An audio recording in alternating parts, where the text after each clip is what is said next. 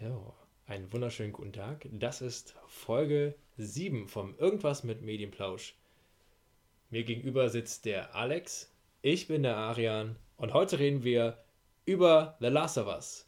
Und was ich heute gegessen habe, hört ihr nach dem Intro.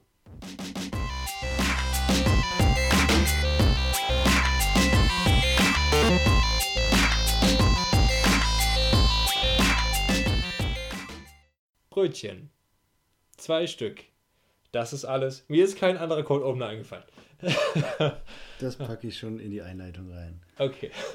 Wie gesagt, wir reden heute unter anderem über The Last of Us, primär Teil eins, gehen auch ein bisschen auf Teil zwei, natürlich spoilerfrei. Arian wird mir ein paar Fragen stellen, nachdem wir ein bisschen über The Last of Us eins gesprochen haben. Genau, denn Alex ist derzeit schon am Spielen vom zweiten Teil. Ich oh, habe yeah. den zweiten Teil bisher nur riechen können, aber er riecht gut. Er riecht sehr gut und ich habe da Bock drauf. Aber sehr momentan gut. Spielt Alex den, ich bin gerade zu geizig, mir da noch, also ich würde ihn, ich würd ihn mir auch so kaufen eigentlich, safe. Ähm, aber ich habe gerade A, wenig Geld und B, wenig Zeit und Alex hat es und deswegen spiele ich es einfach, wenn Alex durch ist. Ich bin ein greedy Bastard, aber yo, that's it. Wollen wir vielleicht erstmal mit den, mit den News anfangen?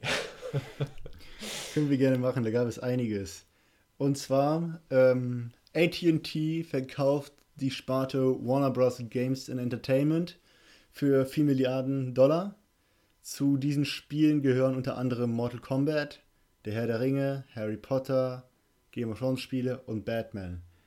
Bei der Auflistung dieser Spiele müsste dir schon auffallen, dass es da Lizenzprobleme geben könnte.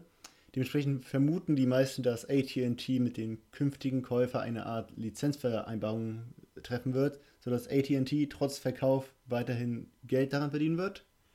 Grund dafür ist, sind wohl Schulden, die aufgekommen sind, als A T und T Time Warner aufgekauft hat. Was ja, by the way, einer der größten Transaktionen oder Aufkaufungsdingens der Weltgeschichte war. Das, das ist einer der, ja, das ist, nee, also Fun Fact, das okay. ist eine der größten Fusionen überhaupt gewesen, als A T und T Time Warner aufgekauft hat. Da haben auch, als es passiert ist, haben halt viele Branchenentscheider gesagt, so, nein, das könnt ihr doch nicht machen, so aus... Ähm, Weil du hast ein Internetunternehmen, mhm. was dann auch noch äh, einen Medien... Ähm, Konglomerat. Ja, einen Medienschaffenden quasi aufkauft. Ja, das heißt, ja. du hast die Dienstleister, die sagen so, ey, wir haben die Bandbreite und die, und die kaufen die Leute, die quasi den Inhalt machen. Mhm. Und da haben viele gesagt so, ey, das könnt ihr doch nicht bringen. Die können auch dann halt sagen so, yo, auf unserer Bandbreite läuft unser Inhalt am besten. So, ne, die... Ja... Das ist ja so, als ob irgendwie die Bundesliga den F C Bayern kauft. Warum bringe ich ein Fußballbeispiel? Nee, aber es ist schon, das ja. ist, das wirkt schon ein bisschen, ma- das macht das Ganze so ein bisschen madig. Aber ähm, ja, das am Rande auf jeden Fall, das ist ein ziemlich dicker Fisch. Wann, ja. wann ist denn das passiert, dass sie das aufgekauft haben? Das ist nicht allzu lange her. Das war, hatten wir bei uns in der Uni besprochen. Das dürfte so zwanzig fünfzehn, zwanzig sechzehn gewesen sein. Ha, interesting. Ja, ja gut. Und apropos Warner Bros. Und so weiter. Ähm, am zweiundzwanzigsten August wird es ein Fan-Event, das D C-Fandom geben. Da wird unter anderem der erste Trailer zum Snyder Cut vorgestellt. Ich freue mich schon. Und vermutlich werden die auch äh, nähere Informationen zum angeteasten neuen Batman Arkham Schlag mich tot Spiel zeigen. An der Stelle, was ist eigentlich aus diesem Harry Potter Spiel geworden? War da nicht auch mal irgendwas? Auch von ja, Rocksteady? Ja, da ist da... Auch von Rocksteady, da wurde mal ja. irgendwas geleakt. Ich habe keine Ahnung. Ich habe keine näheren In- Wer weiß. Also, ja. um ehrlich zu sein, es interessiert mich auch nicht, nicht so sehr. Ich mag Harry Potter, aber ist jetzt nicht mein Favorite Franchise. Ja. Und ich persönlich brauche kein Potter-Spiel. Wahrscheinlich werde ich es mir eh kaufen, sobald es draußen ist, wenn es wirklich cool ist, was es sehr wahrscheinlich sein wird, weil Rocksteady das einfach gut können. Das haben ja. sie mit den Arkham Games mehr als bewiesen. Also aber, das letzte Harry ja. Potter-Spiel, was ich gespielt habe, und ich würde mal auch behaupten, das war noch das letzte gute, war Harry Potter drei auf der PlayStation zwei oder so. Und das war noch echt geil. Das habe ich echt gefallen, weil das hat echt richtig geiles Worldbuilding und äh, gute Nebenquests und sowas immer gehabt. Ich habe damals auf der PlayStation eins Harry Potter und der Stein der Weisen gespielt. Das war auch verdammt das cool. Feiern auch total. Also wenn nochmal ein gutes Harry Potter Spiel rauskommen würde, ich wäre nicht abgeneigt. Aber ist dann halt die Frage, ob die... Spielst du dann wirklich Potter oder einfach nur einen Zauberer ich, aber in, in, ich fände es cool, wenn man nicht schon wieder Potter Ja, spielt. Genau, deswegen. deswegen das ja. ist, ich meine, die Welt, die wurde so schön aufgebaut, die gibt mehr als genug Raum für eigene Geschichten. Ja.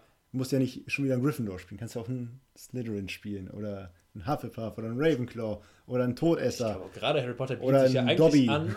Ja, das bietet sich ja eigentlich an, dass du dir deinen eigenen selbst ja, erstellst, dass du dich selber da rein erstellst quasi. Ne? Vor allem wäre es richtig, das wäre dann ja schon so Richtung Persona, dass du quasi dein Schulleben hast, Social Lives und deine Abenteuer und das ja. alles so ein bisschen balancen musst. Vor allem, wenn es dann nicht einfach nur so... Scheiße, jetzt habe ich Bock auf das Spiel. Ja, vor allem, wenn es nicht einfach so wäre, dass du so Minispiele im Unterricht machst, sondern vielleicht auch wirklich mal so harte Tasks hast, die du wirklich für deinen Unterricht erledigen musst mhm. oder so.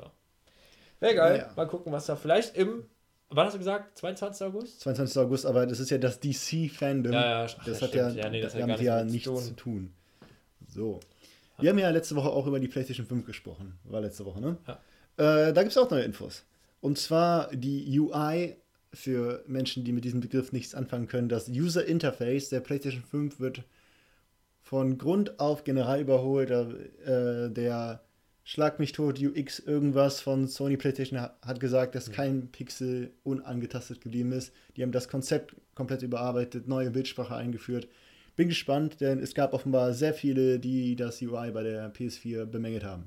Finde ich auch ganz gut. Also ich fand auch, das war jetzt nicht schlecht oder so, aber ich finde so, da hat sich das auch noch nicht so ganz gefunden. Ich finde auch bei der Xbox ist es auch noch nicht so perfekt. Boah, ich finde das von der Xbox immer ja richtig scheiße. Ich finde das richtig hässlich. Ja, das war aber noch nie cool. Weder auf Diese... der dreihundertsechzig, auf der P S drei oder so. Das ah. Interface von, von Spielekonsolen war noch nie so, dass du sagst so, ja, du hast alles, alles super. Ja, das ja, stimmt eigentlich. Bin ich mal gespannt. Wird was komplett Neues kommen? Ja, finde ich cool. Mal schauen. Bleiben wir bei der PlayStation. Ähm, Horizon Forbidden West wird kein Launch-Titel sein. Und es gibt erste Hinweise für einen Crash Bandicoot vier. Ich habe jetzt den Subtitle vergessen. Äh, das ist wohl rausgekommen, weil es bei irgendeinem, in irgendeinem Land in der Altersbegrenzung Taiwan, ja. in Taiwan in der Altersfreigabeliste gelistet wurde. Das war irgendwie, it's gotta be time oder sowas. Now, irgendwas mit time war es. It was about time oder so. It was about time. Irgendwie ja, sowas. Genau. It's about time. Irgendwie. Genau. So. Ja. Auch sehr schöne Nachrichten für P S vier und P S fünf-Spieler. Cyberpunk wird auf der P S fünf spielbar sein, auch wenn du es dir für die PlayStation vier kaufst. Kann auch, ich bin mir jetzt nicht sicher, ob die es auch für die PlayStation fünf rausbringen. Ich nehme mal an, weil die haben gesagt, dass es für alle Plattformen Cross-Gen da sein wird. Ja, ich meine das ist schon, dass es für die PlayStation fünf rausbringt. Ja. ja. Und, Und es wurde verschoben. Das dann auch direkt in dem Zuge. Fick dich! Darauf wollte ich noch so. hinaus. Aber ja, es wurde, es wurde verschoben und es wird noch ein Grafikpatch dann nachgeliefert für die Leute, die, die sich für die P S vier kaufen, sich dann die P S fünf kaufen, dass dann die P S vier-Disc quasi auch die gute Grafik hat und die Hardware nutzen kann. Oh Gott, Junge. Also, ciao, P S vier, die startet ja dann komplett durch. Wenn du dann schon Cyberpunk draufpackst und dann noch nee. ein Grafikpatch. Grafikpatch, damit du auf der PlayStation fünf dann die volle Grafik ausnutzen kannst. Ach so, ich dachte noch, die, nee, die, die nee, P S vier nee, nee, kriegt nee, nochmal ein Grafikpatch nee, drauf. Nee, nee, ich habe nee, schon, nee, nee, ich hab schon nee, gesehen, nee. wie ich da mit einem Ventilator so direkt an der PlayStation vier sitze. Ja, frag mich, wenn ich gerade The Last of Us zwei spiele. Das ist, deswegen spiele ich mit Kopfhörern. Unter anderem. Und wie du schon gespoilert hast, äh, Cyberpunk wurde vom siebzehnten September auf den neunzehnten November verschoben, aufgrund von Feinschliff. Die meinten, es ist alles fertig, die Story ist fertig, die Missionen sind fertig, die sind komplett fertig. Es ist nur noch Balancing und Feinschliff. Finde ich eine gute Entscheidung. Ich habe es ehrlich gesagt nicht eilig, weil ich genau weiß, wenn dieses Spiel erscheint, spiele ich wahrscheinlich ein Jahr kaum was anderes. So, ich werde einfach keine Zeit haben, was anderes zu spielen. Ja. Und dann haben wir uns diese Woche auch noch die E A Play angesehen. Ja, die war es, interessant. Ja, nennen wir es interessant. Es gab eine Menge Spiele, die jetzt auch auf Steam verfügbar sind. Ja, das war, ich glaube, das war tatsächlich mehr, ungefähr ein Drittel oder so der Präsentation war eigentlich nur Spiele, die halt jetzt auch auf Steam verfügbar sind. Was uns beide zunächst sehr verwirrt hat, weil wir keine P C-Spieler sind. Da kam irgendwann die Connection so, ah, E A veröffentlicht vorrangig ja auf ihrer eigenen Plattform, Origin. Ja, genau. Ja, aber das war jetzt halt, dann siehst du, ich meine, man kennt die Spiele ja schon. Und dann halt da nochmal einen aufwendigen Trailer zuzusehen, da denkt man sich ja so, okay, ja, wir wissen, wovon ihr redet. Ihr hättet auch, das hätte man gut in eine Mail zusammenfassen können. Übrigens, folgende Spiele sind jetzt auch auf Steam. Ja, genau. Dann gab es noch im Zuge von Sims vier so einen kleinen schönen Beitrag über Inklusion und Rassismus. Fand ich cool. Ich habe eigentlich auch cool. Ich muss, ich muss persönlich sagen, so die Connection zu Sims ist halt so ein bisschen, das war mir so ein bisschen zu episch. So, das ist so, wow, oh mein Gott, wir sind hier alle gleich. Und ich dachte so, okay, ich finde das Video an sich cool, aber das halt so in Connection mit Sims. Da habe ich gedacht so, komm uns na, ne? Das ist, ja. So. Was dann auch noch bemerkenswert war, es gab so ein kleines Highlight-Video über Joseph Fares. Das ist der Game Director, Schrägstrich Designer vom Studio Hazelight, die unter anderem äh, A Way Out und A Tale of Two Brothers gemacht A Tale haben. Of Two Brothers. Und der hat so ein bisschen sein neues, beziehungsweise das neue Spiel von dem Studio angeteased, und zwar It Takes Two.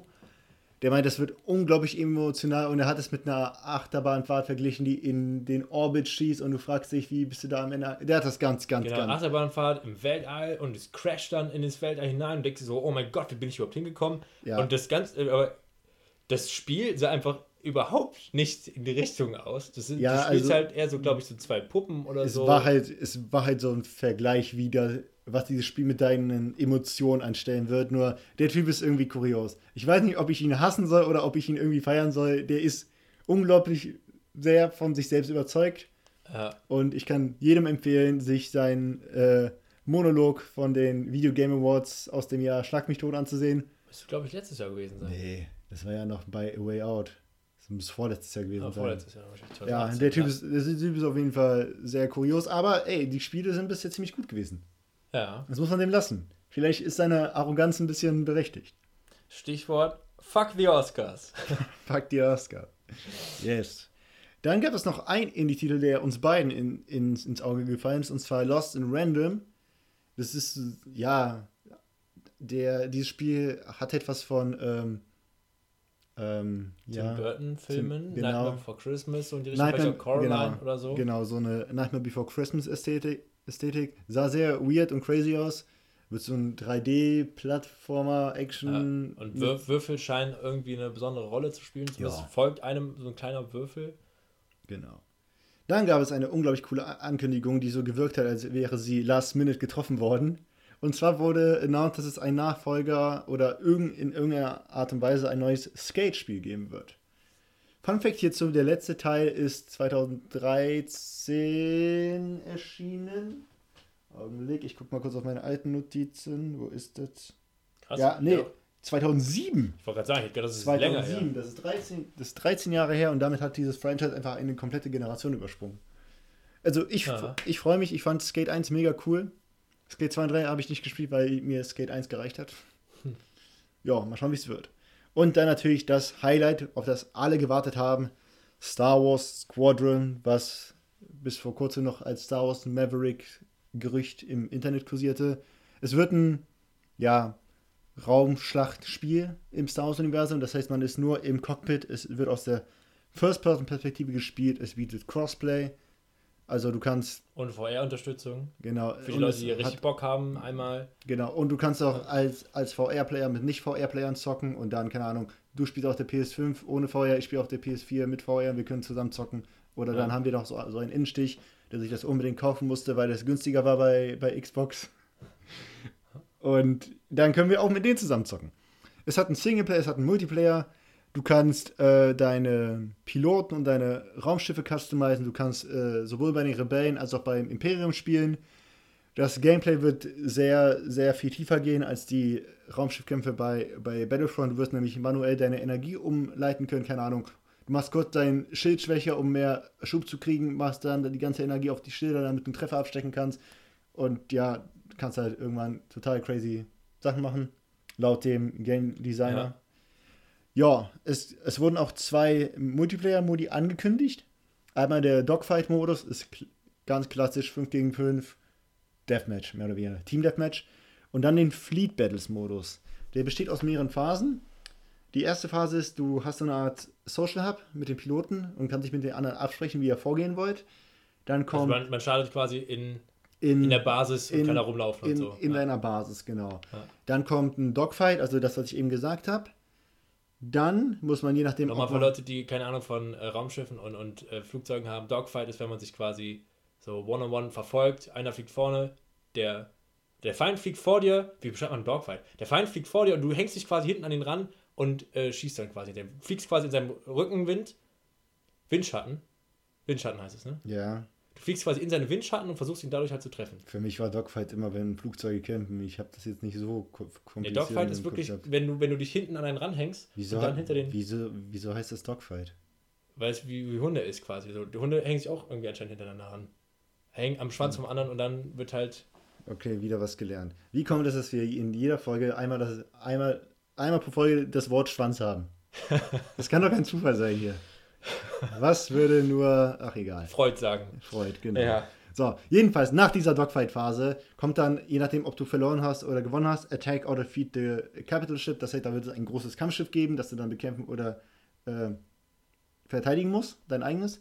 Und dann kommt Target and Destroy the Subsystem Flagship. Das heißt, hast du, keine Ahnung, du bist bei den Rebellen, ihr habt die ersten beiden Runden gewonnen und dann müsst ihr quasi gemeinsam so einen Sternzerstörer zerstören. Hm. Sternzerstörer zerstören. Wow, läuft bei mir.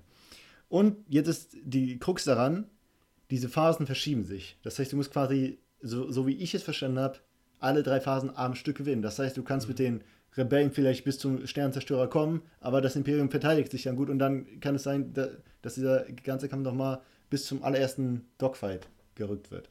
Was bedeutet, diese Matches können sehr, sehr, sehr intensiv werden. Mhm. Und jetzt noch die allerletzte News, die ich mega cool finde, weil es tatsächlich etwas Kulturelles ist. Und zwar This War of Mine, ein Spiel aus dem Jahr zweitausendvierzehn, ist jetzt offiziell als Pflichtlektüre in Polen auf dem Lehrplan für Studierende von Geschichte, Soziologie, Philosophie und Ethik. Ich meine sogar äh, für nicht, also nicht im Sinne von Studierende, sondern sogar für so oberstufenmäßig. Wenn du halt diese Fächer genommen hast, ist es quasi Pflicht. Okay, also ich, oder war das wirklich Studierende? Ich habe das jetzt mit Studierenden verstanden, aber wie dem auch sei, ich finde es mega cool. Und ja. ah ja, es ist halt auch nur für die, die volljährig sind und die kriegen das Spiel dann gratis. Weil theoretisch kannst du das pflichtmäßig, kannst du ja in der Uni, kannst du dich ja eigentlich frei entscheiden, was du in den Pflichtsachen reintust, oder? Ja, aber wenn du entscheidest dich ja für das Fach Geschichte und dann gehört zu deinem Curriculum, dass du dieses Spiel spielen musst. Ha. So. Äh, finde ich mega cool, weil das Spiel ist, mhm. ja, wie beschreibt man das Spiel? Es ist so ein... Ich hab's, ich hab's tatsächlich, hast, ich weiß, hast du es selber auch gespielt? Ich hab's, ich hab's, hab mir ein bisschen Gameplay dazu angesehen, ich hab's auch auf der Playstation, aber noch, noch nicht gespielt. Ich hab's gespielt, ich muss ehrlich sagen, ich kam damit irgendwie nicht ganz zurecht. Du, wenn, wenn man es beschreiben will, du spielst oder du kontrollierst eher eine Gruppe von Überlebenden im Krieg. Äh, im Krieg, das heißt, die sind halt in einem Haus und du musst halt immer gucken, dass du wirklich Ressourcen sammelst, also auch Feuer, Holz, Medikamente, äh, Essen, Nahrung äh, und dann musst du halt überlegen, okay, du musst halt plündern gehen, um diese Sachen zu finden und dann denkst du halt, okay, ich habe jetzt durch Leute gehört, jede Nacht gehst du halt, schickst du halt Leute zum Plündern los, dann hast du mal gehört, dass da irgendwie eine alte Frau wohnt oder so, die äh, alleine lebt und die wahrscheinlich ziemlich viel Essen hat oder es gibt da irgendwo einen Militärbunker, der wahrscheinlich ziemlich gut bewacht ist und dann denkst du so, puh, äh, der äh, Peter liegt da gerade im Bett und hat eine schwere Grippe. Ich brauche Medikamente. Ich muss die alte Frau überfallen, um Peter zu äh, schützen. Ich muss aber auch jemanden stationieren bei mir, falls jemand uns überfallen will. Sehr viele Dilemma auf jeden Fall. Also es, ähm, ist, es ist ein sehr, sehr, sehr moralisches Spiel, weil du kannst bei den Plünderzügen auch auf äh, andere Plünderer treffen. Du kannst dann damit deine Leute verlieren. Du musst dafür sorgen, dass deine Leute in der Basis glücklich sind. Ja, und also es vergibt sehr wenig. Es war, also ich Das Spiel ist gnadenlos. Ja, aber ich hab, mich hat es runtergezogen. Ey, der, weil, der Krieg ist halt auch ja, gnadenlos. Ja, ich, ich will das Spiel damit auch nicht runterreden. Aber bei mir waren, glaube ich, nach zwei oder drei Wochen waren alle tot. Weil ich habe irgendwie das Pech gehabt, dass einer krank geworden ist. Dann habe ich mich mit einer anderen verletzt. Dann ist die, war die halt auch nicht mehr bereit. Dann hatte ich nur noch einen, den ich benutzen konnte. Und mit dem habe ich das nicht mehr auffangen können. Und letztendlich ist es ja genau das. So, Krieg sollte nicht ein Happy Place sein. Und es sollte kein Spiel sein, wo du denkst, so, wow, das macht Spaß. Äh, Deswegen ist es vielleicht auch gar nicht so verkehrt und ich glaube, gerade auch Richtung Lehrplan und Curriculum und sowas passt das da, glaube ich, auch ganz gut rein. Jo. Ist auf jeden Fall schon ein schönes Spiel. Jo. Nein, es ist kein, ein gutes Spiel. So. Ha. Ja, das waren tatsächlich meine News. Ich habe auch diese Woche nicht, nicht sehr viel mitgebracht. Ähm, aber ich beginne mit einer traurigen Nachricht. Ähm, der Schauspieler Ian Holm ist gestorben. Also Ian Holm. Holmes. Holmes, genau. Ähm, Ja, man kennt ihn wahrscheinlich in erster Linie aus äh, Herr der Ringe. Da hat er in den Herr der Ringe-Spielen hat er Bilbo Beutling gespielt. Ähm, Zuhörer des Alien-Podcasts haben sich aber vielleicht gedacht so, geil, ich gucke mir jetzt nochmal die Filme an und haben ihn da wieder gesehen als Ash, den Androiden in Alien eins. Ähm, sehr, sehr schade. Äh, wir haben ja noch vor zwei Wochen erzählt, dass wir den Reunited Apart Zoom-Call mhm, gesehen haben. Ja, also stimmt. Dieses Video von einem ja. Zoom-Call mit allen ja. oder mit nahezu allen Herr der Ringe Darstellern und Peter Jackson und so. Und er hat da selber gesagt, ganz am Ende kommt das im Video, dass er nicht teilnehmen kann, hat ihn aber quasi einen Brief geschrieben. Mhm. Und das, den habe ich mir nochmal angeguckt, das war echt schade. Das ist echt schade, weil dann hast du nämlich auch das Gefühl so, oh, das wird dann der letzte Brief gewesen sein, den er an seine äh, ehemaligen Kollegen Ring-Friends geschickt, ja, geschickt hat, an, wie er selber gesagt hat. An seine hat. Gefährten. Ja. An seine Gemeinschaft, so. Ja, und dann noch Mini-News, das ist aber auch keine aufbereitete News, einfach nur so Feststellung. Äh, ich habe gerade eben meinen Laptop hochgefahren und dann, weil gestern... Und dann ist dir auch gefallen, dass du die ganze Zeit Windows benutzt und nicht iOS. Nee, das nicht, aber ähm, gestern Nacht wurde irgendwie ein Windows-Update gemacht. Und dann, äh, ich hasse das irgendwie, wenn dann, wenn es nicht einfach nur ein Update ist, sondern wenn du dann auch gesagt bekommst, so, hier, das sind irgendwie neue Funktionen oder irgendwas und äh, du aber schnell was erledigen willst. Ich habe den Laptop heute hochgefahren, dann kam halt wieder Update, wird bereitgestellt und so weiter. Und ähm, anscheinend ist die größte Neuerung des Updates irgendwas mit Microsoft Edge. Der das wird nochmal ganz fett hervorgerufen in einem fetten Bild, wo so, erste Schritte, irgendwas, das neue Edge ist da. Und ich habe mir gedacht so, nein, hab's weggeklickt. Und dann kam nochmal ganz schön so eine Nachricht so, wow, wir haben Edge nochmal geforzt, bei Ihnen eine Taskleiste fixiert. Rechter Mausklick, Fixierung aufheben. Das ist schon hart, wie sehr Microsoft diesen Service oder die, das, das Programm einfach gegen die Wand gefahren hat. Ich meine, das ist ja, eigentlich ist es der, das ist der Internet Explorer in disguise. So. Ja. Und, und deswegen, weil es halt auch jeder weiß, weil es irgendwie offensichtlich ist, scheißen halt alle auf Edge. So, du kannst damit machen, es kommt fett tolles Update. Ich denke mir trotzdem so, nein, Freunde, ganz bestimmt nicht. Das ist schon übel. Da sieht man mal, was, was man alles so kaputt machen kann. Wenn man einfach nur Kack-Sachen programmiert. Yes. Was hast du denn so an Medien konsumiert die Woche, Arian? Sofern ja. du konntest. Ja, ey, diese Woche leider auch echt wenig. Das wird, im Juli wird das mehr. Aber diese Woche war... mickrig. Ich habe die äh, vierte Staffel von Gotham zu Ende geguckt. Und, was sagst du? Sehr, sehr geil. Und die ersten paar Folgen von Staffel acht. fünf. Von Staffel fünf. fünf kommt nach vier. Ja. Grundschule, erste Klasse. Oder vielleicht sogar Kindergarten. Ich bin mir gar nicht sicher. Ähm, jedenfalls äh, gefällt mir echt sehr gut. Also wirklich, wenn man irgendwas, wenn man so ein bisschen Interesse hat an ähm, D C an D C und Batman und so, ist das echt eine super gute Serie. Gefällt mir echt wirklich, wirklich gut.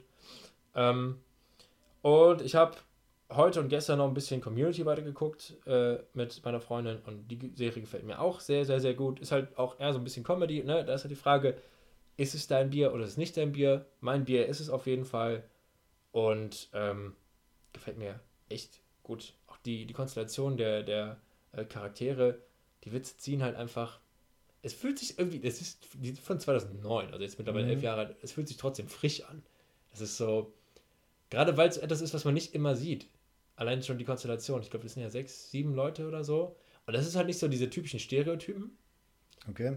Ich meine, allein schon, dass Chevy Chase ein alter Mann dabei ist, in einem Community College, ist halt schon so, hm, du hast zwar trotzdem so ein bisschen so deine, dein, so deine, äh, zwei Schwarzen und einen Araber und so, dass du halt auch das Gefühl hast, okay, sind doch vielleicht alle da. Und letztens war auch eine Folge, wo äh, Religion eine Rolle gespielt hat. Und da kam halt raus, dass die eine ist christlich, die andere ist Jüdin, ähm, hast einen Zeugen Jehova dabei, einen Atheisten, Agnostiker, einen Moslem und einen Buddhisten. Was zur Hölle sind Agnostiker? Äh, ich bin Agnostiker. Atheisten sagen, dass es keinen Gott gibt. Agnostiker sagen, dass es vielleicht keinen Gott gibt. Fuck off. Ja, ich halt mir, also Leute wie, wie ich halten uns das einfach offen und sagen halt so, ey, ganz ehrlich, ich bin mir ziemlich sicher, dass es keinen Gott gibt, aber who am I to judge? Vielleicht gibt's einen, keine Ahnung, ich gehe aber davon aus, dass es wahrscheinlich keinen gibt. Vielleicht aber doch. Wir halten uns so ein Hintertürchen offen. Okay. Das sind Leute mit Entscheidungsproblemen, glaube ich. Nee, aber auf jeden Fall Community auch, finde ich richtig geil. Wahrscheinlich, wenn ich jetzt nicht mit Sandra gucken würde, würde ich nach der Klausurphase einfach in einem Loch verfallen, wo ich einfach alles durchspinne hier. Du musst noch Walking Dead gucken, also alles gut. Und Biggie Blinders, sonst bringen mich Leute um. Ähm, Zu Recht. Ja. Außerdem haben wir beide gestern zusammen, witzig, wir gucken Samstag irgendwie immer einen Film, den wir dann am nächsten Tag irgendwie kurz... Obwohl das nicht mal wirklich geplant ist. Ja. Äh, jedenfalls haben wir den zweiten Teil der Planet der Affen Trilogie geguckt. Planet also, of the Apes, Dawn of the Apes. Dawn of the Planet of the Apes. Ja. Dawn of the Planet of the... Boah, Gott. Ja, ja. Ekelhafter Titel. Was ist das? Kurz, Moment. Okay, Dawn of the... Dot... Aber, aber im Deutschen heißt der Planet of the Apes Revolution. okay. Meine ich. Und der dritte heißt War. Und ich glaube, ach, keine Ahnung. Schauen wir dann. Ja. Jedenfalls äh, echt coole Filme, muss man wirklich sagen. Mhm. Machen richtig Spaß zu gucken. Ähm, echt coole Charaktere. Äh, auch hier wieder nicht so diese typischen Stereotypen, irgendwas. Echt vernünftige, nahbare Charaktere, sowohl auf Affenseite als auch auf Menschenseite. Ähm, macht echt Spaß. Ich freue mich auf den dritten Teil. Ich habe den noch nicht gesehen. Dito. Äh, und auch unglaublich gutes äh, C G I. Yes. Also das ist wirklich, das ist ja von zwanzig vierzehn, sprich sechs Jahre her. Puh. Wenn ich da noch überlege, was in zehn Jahren dann vielleicht möglich ist, da denkst du schon so, puh. Dann umso, umso schlimmer eigentlich, wenn du dann andere C G I-Sachen von heute siehst und einfach nur denkst so, Alter, was ist das für ein Rotz? Ja, ich glaube, beim Planet der Affen war, hat sich äh, Matt Reeves auch wieder Beta Digital dazu gezogen, die auch quasi das C G I bei Herr der Ringe gemacht haben. Was nicht verwunderlich wäre, da Andy Serkis, also der Schauspieler von Gollum, ja. Caesar, den Protagonistenaffen spielt. Ich glaube, der hat aber auch noch... Kann auch sein, dass der noch andere... Ich glaube, glaub, der, glaub, der, glaub, der hat sogar mehr gemacht, als nur den Protagonisten ja, zu spielen. Ja. Ich meine, der war da richtig irgendwie involviert. Ja, das kann gut ja. sein. Aber wenn du den Cast durchgehst, ist der als Caesar gelistet. Ja, ja, ja. Andy ja. Serkis. Und hey... Bald sehen wir ihn mal auf Leinwand ohne C G I, da spielt er nämlich Alfred. Außer die entscheiden sich aus irgendwelchen Gründen, einen C G I-Alfred einzubauen, was verdammt mer- merkwürdig wäre. Und dann noch wieder zusammen... Ja, er läuft aus Gewohnheit immer in so, äh, hier so Morphsuits rum. Ja. Und dann auch wieder mit Matt Reeves. Also man merkt da auch wieder, dass die sich offenbar gut angefreundet haben. Mhm. Weil, ich ehrlich bin, Andy Serkis wäre jetzt nicht meine erste Wahl für einen Alfred. Aber hey, ich bin gespannt. Aber das Gute bei so Comic-Verfilmungen ist ja eigentlich auch immer, du kannst dich relativ gut neu finden und so, weil ich finde es manchmal ein bisschen schwer, wenn du jetzt einen Film neu verfilmen willst oder so, weil du hast halt nur diesen einen Schauspieler. Mhm. Aber so eine Rolle wie Alfred bei Batman ist ja, wo der in so vielen Comics so verschieden dargestellt ist und sagen kannst, okay, ich, ja. das, was ist denn so die, die Konstante, die irgendwie bleibt? Er ist Butler, er ist ein bisschen was älter. Ja, das war es eigentlich auch ja, schon. Ja, und dann, ne? Ja. Und äh, Brite. Ja, ja. Da kannst du halt drumherum halt überlegen, wie du das dann irgendwie angehst. Yes. So. Schwer ist halt nur, wenn dann ein Film das irgendwie so gut gemeistert hat, dass sich das Bild so sehr in den Kopf gebrannt hat, wie jetzt hier Michael Caine. Michael. Ja, doch, Michael Caine. Michael Caine, ne? Bei den Christopher Nolan Batman-Filmen. Das ist halt immer dann tricky. Yes. Aber auch nicht undurchbrechbar, genauso wie Leute, Leute gesagt haben, ich kann mir keinen anderen Joker als äh, Heath Ledger. Heath Ledger vorstellen. Alles. Dann kam Jared Leto, Leute, was wollt ihr? Aber nein, wir haben, er meinte natürlich Joaquin Phoenix. Genau. Der auch zu Recht einen Oscar dafür gewonnen alle hat. Alle Boundaries sind breakable. Ja, ich meine, im nächsten Batman-Film ist auch äh, Jim Gordon ist ein schwarzer Darsteller. Das ist der Professor aus Westworld. Der spielt Jim Gordon.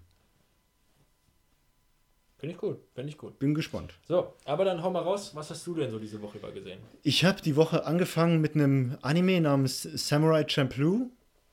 Das ist wohl von dem gleichen Regisseur wie Cowboy Bebop. Mhm. Es geht halt, wie der Titel schon sagt, um Samurais, die eine Dame aus einem Teeladen finden und durch Geschehnisse machen die sich zusammen auf eine Odyssee, sage ich mal. Sie suchen nämlich den Samurai, der nach Sonnenblumenkernen riecht.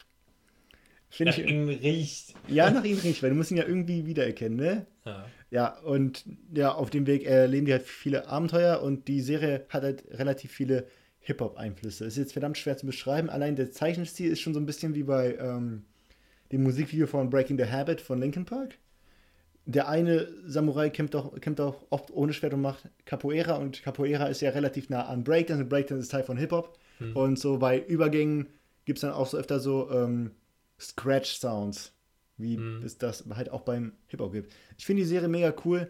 Ich habe jetzt aber erstmal eine Pause eingelegt, weil ich gemerkt habe, okay, du hast jetzt dadurch zu viel Bock auf, auf Ghost of Tsushima und diese Woche kommt noch The Last of Us. Du musst Ach doch so. irgendwie in deinem Vibe bleiben für The Last of Us. Ja.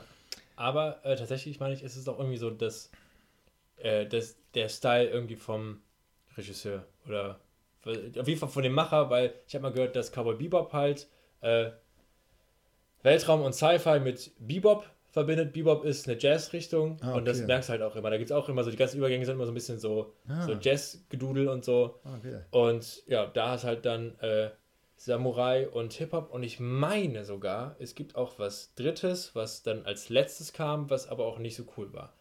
Ich lege dafür gerade nicht meine Hand ins Feuer. Ich habe es gerade noch so im Hinterkopf, dass derselbe Typ ähm, noch was Drittes gemacht hat, was dann aber so ein bisschen meh war. Jo. Ja. Dann habe ich noch so zwischendurch, wenn ich mal irgendwie Lust auf was anderes hatte, immer mal wieder ein paar Folgen von der Daredevil-Serie auf Netflix geschaut, diesmal auf Englisch, weil ich habe die, gerade die erste und zweite Staffel, ich weiß nicht, wie oft ich die gesehen habe, weil ich die Serie einfach richtig, richtig gut finde.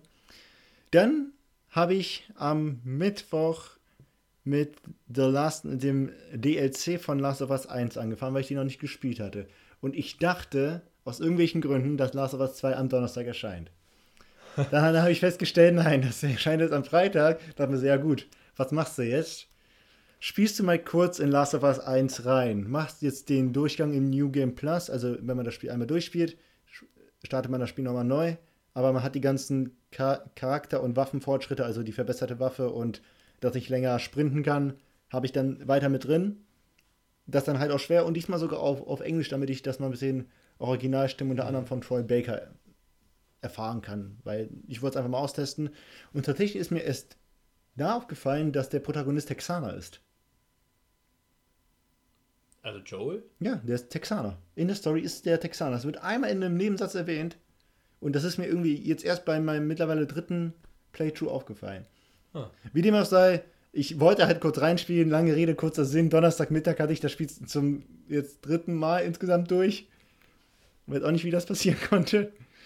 Und dann bin ich halt Donnerstagabend in den Saturn, wollte es mir kaufen, weil meistens sind die abends da. War leider nicht da und ich war nicht die einzige Hyäne, die da unauffällig am Rumgeiern war. Da waren einige, bis also ich dann akzeptiert habe, dass es nicht da ist. Aber erklär mal, warum das meistens so ist. Weißt du, ja, irgendwie ja, also ich weiß nicht wieso, ich arbeite nicht im Einzelhandel, aber ich kann mir vorstellen, dass die das einfach deswegen machen, damit die das am nächsten Tag nicht einräumen müssen, sodass die Hardcore-Fans, die schon um, keine Ahnung, halb zehn vorm Laden stehen und sagen, ich muss das haben, äh, dass sie sofort zum Regal gehen können und sich das, das sofort rausnehmen können. Deswegen legen die es meiner Meinung, meiner Hypothese nach schon am Vorabend rein. Und wenn du halt am Vorabend da bist und es ist da, dann kaufst du es dir halt. Ich habe sogar noch, meine, ich vage in Erinnerung, dass damals noch zu Abi-Zeiten das teilweise sogar tagsüber einen Tag vorher war. Ich meine, dass ich Spiele wie Red Dead Redemption äh, und L A Noire, gerade so die Rockstar-Spiele, die eigentlich auch sehr krass erwartet sind, mhm. dass ich einfach in der Freistunde oder sowas einen Tag vorher hingegangen bin und gedacht habe, so, okay, ist es schon da? Und ich meine auch, dass ich das bei Skyrim so gemacht habe, weil ich kann mich nicht daran erinnern, dass ich am elfter elfter zweitausendelf in Saturn gegangen bin. Ich meine, das habe ich auch schon am zehnter elfter irgendwie tagsüber während der Schulzeit geholt. Kann aber auch sein, dass ich das auch gerne hatte. Ich meine, das ist auch schon wieder bald zehn Jahre her. Ja. Es ist zehn. Wow. Vielleicht ein Kontext zu diesem elfter elfter Äh, ja, wir kommen halt aus Nähe Köln und elfter elfter beginnt Karneval und da gehst du nicht in den Saturn und kaufst dir ein Spiel, da gehst du auf die Zülpicher und kaufst dir einen Kölsch. kaufst dir Ein ja. paar Kölsch. Ja. Mindestens. Ja, und dann war ich halt am Freitag da, hab's mir geholt, sofort eingelegt. Und ich glaube, ich habe jetzt, ich weiß nicht, wie viel gespielt, aber ich spiele es auch verdammt langsam. Und es ist einfach nur großartig. Ich möchte so viel erzählen, aber ich kann nicht, ich darf nicht. Es wird auf jeden Fall eine zweite Folge komplett über, über Teil zwei geben, weil bis dahin werden viele Leute es gespielt haben. Du wirst es gespielt haben und dann kann ich endlich eine Sache sagen, die mir so auf der Zunge brennt, weil ich sie unglaublich genial finde, aus Marketing-Perspektive. Aber ich kann es nicht. Aber das heißt, ihr habt auf jeden Fall das Glück, dass ihr nicht gespoilert werden könnt. Richtig. Denn ich habe es auch noch nicht gespielt und ich will ja auch nicht gespoilert werden. Deswegen, wir sitzen im selben Boot, Freunde. Ja. Und noch das Letzte, ich habe gestern noch äh, die erste Folge von der zehnten Staffel Modern Family angefangen. Ah, weil das ja. jetzt auf Netflix ist und für mich eine der, der coolsten Sitcoms überhaupt. Auch wieder, ähm, fühlt sich auch, hat sich, oder was heißt, fühlt sich, hat sich damals beim ersten Mal gucken auch einfach sehr frisch angefühlt, weil auch nochmal einfach andere Rollen, so Sachen, die man noch nicht gesehen hat. Äh, weißt du, halt so, so ein schwules Pärchen, dann halt so, so diese Familie da mit, ich weiß den ganzen Namen halt nicht mehr. Ja. Das ist ein bisschen blöd. Die einzigen Standard, Standardrollen sind eigentlich halt diese normale Familie halt mit ähm, Al. Die sind, äh, die sind alle nicht normal. Die sind alle nicht normal. Vom Charakter her nicht, aber so von den Rollenbildern hast du halt eine normale Familie mit, oh, sorry, mit ähm, Mann, Frau und drei Kindern. So, yeah. äh, aber ich finde generell, die ganze Konstellation ist ziemlich cool gemacht. Sehr ja, frisch zu gucken. Definitiv. Ja. So, dann reden wir mal über The Last of Us. The Last of Us ist ursprünglich, meine ich, zwanzig dreizehn erschienen. War eines der letzten Spiele der PlayStation drei Generation. Wurde für die PlayStation vier remastert. Und jetzt sind wir wieder am Ende einer Spielegeneration und erst Teil zwei erscheint. Das heißt, zwischen dem ersten Release von Teil eins und dem Release von Teil zwei liegen einfach mal sieben Jahre und halt wirklich eine komplette Gen- Konsolengeneration. Was irgendwie, also ich finde es krass, dass es genau am, mal wieder am Ende kommt und wieder die Hardware bis zum Erbrechen ausreizen kann. Weil The Last of Us eins sah damals verdammt gut aus, sieht immer noch verdammt gut aus. Ja. Ist jetzt vor allem das Remake ist natürlich ja. auch das Remaster, Remaster. Da hatten wir nämlich letzte Woche, genau. Das Remaster, Remaster sprich neuer Anstrich, ne? Mona Lisa nicht nochmal no- komplett neu gezeichnet, sondern halt ne, so ein bisschen drüber gepinselt. Sieht verdammt schön aus. Das habe genau. ich jetzt auch äh, letztens zum ersten Mal tatsächlich komplett am Stück nochmal nachgeholt. Da rede ich aber später nochmal drüber. Genau. Ja. Das Spiel kommt aus dem Hause Naughty Dog, die unter anderem Crash Bandicoot, Jack and Daxter und die Uncharted drei gemacht haben. Das waren alles PlayStation-exklusive Spiele. Und die waren alle ziemlich cool, gerade die Uncharted-Trilogie, äh, Quadr... Schlag... Ich meine, Naughty Dog ist sogar jetzt auch schon ja, ja, offiziell das, bei PlayStation, ja, ja, Sony ja, ja, quasi. Das, das ne? ist ja. eins der PlayStation-Studios. Ja. Definitiv. Ja, und worum geht es in The Last of Us? Um sowas Ähnliches wie Corona. Ich glaube, wir, wir können ganz kurz so anfangen, wie das Spiel damals äh, der Öffentlichkeit vorgestellt wurde. Ah, und ja, zwar ja, Naughty Dog haben ja. gesagt, dass sie halt ein neues Spiel rausbringen und haben dazu einfach nur so eine Art Erklärvideo erstmal hochgeladen. Das war ziemlich kryptisch, denn man hat nur erklärt bekommen, ähm, dass es einen Pilzvirus gibt oder einen Pilzparasiten. Ein Pilz ist Pilz. Ist Pilz. Ja, es gibt einen Pilz, der Ameisen befällt und äh, diese Ameisen dann quasi, wenn man so will, kontrolliert mhm. und steuern kann. Äh, quasi sowas wie Zombie-Ameisen erzeugt. Und ich meine auch in dem Video wurde schon so angedeutet, so, oh, und der Pilz kann sich mutieren. Ich, aber ich meine, es wurde halt relativ vage gehalten, dass alle gesagt haben, okay, ja, das ich, nächste Spiel wird irgendwas mit diesem Pilz zu tun haben. Ich kann mich noch daran erinnern, wie du mich darauf äh, verlinkt hast bei Facebook und ich dachte so, what the fuck? Ja. Ja. Fun Fact, diesen Pilz gibt es wirklich? Ja, ja, genau. Und in der Welt von Last of Us ist halt genau das passiert. Dieser Pilz ist mutiert und greift auf Menschen über. Die werden jetzt nicht zu Zombies. Man kann sie ganz normal töten. Durch Pistolenschüsse, durch, keine Ahnung, halt wie man normalerweise auch sterben würde. Aber sie werden halt sie sind super halt aggressiv unge- und verlieren halt, sind nur noch instinktgesteuert. Genau, ja. genau. Und da gibt es verschiedene Mutationsstufen. Darauf können wir auch gleich noch kommen. Und ja, äh, man spielt in Teil eins Joel, übrigens, er heißt Miller mit Nachnamen, erfährst du auch erst in Teil zwei. Joel Miller. Sorry für den meiner Spoiler, aber es ist nur der Nachname. Ja. Und äh, er kriegt im Laufe des Spiels die Aufgabe, das Mädchen Ellie zu einem bestimmten Ort zu bringen. Ich weiß nicht, ob ich noch mehr sagen soll. Ich glaube, den ersten Teil können wir mild spoilern. Ja. Ich, es, es gibt also auch an der Stelle, falls ihr Teil eins noch nicht gespielt habt und jetzt sagt, im Zuge von Teil zwei will ich noch gerne nachgeholt haben. Ähm, wir werden natürlich das Ende nicht verraten und auch einige Dinge äh, in der Mitte nicht verraten, aber ich glaube, am Anfang, so ja. Sachen, die halt wichtig für die Story sind, können wir jetzt schon mal nennen.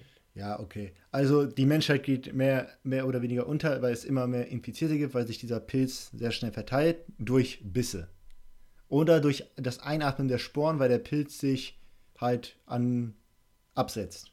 Er wuchert ja. an Bäumen, an Gebäuden und wenn du in die Nähe gehst, hast keine Atemmaske an, atmest du sie ein und wirst selber zu einem der Infizierten.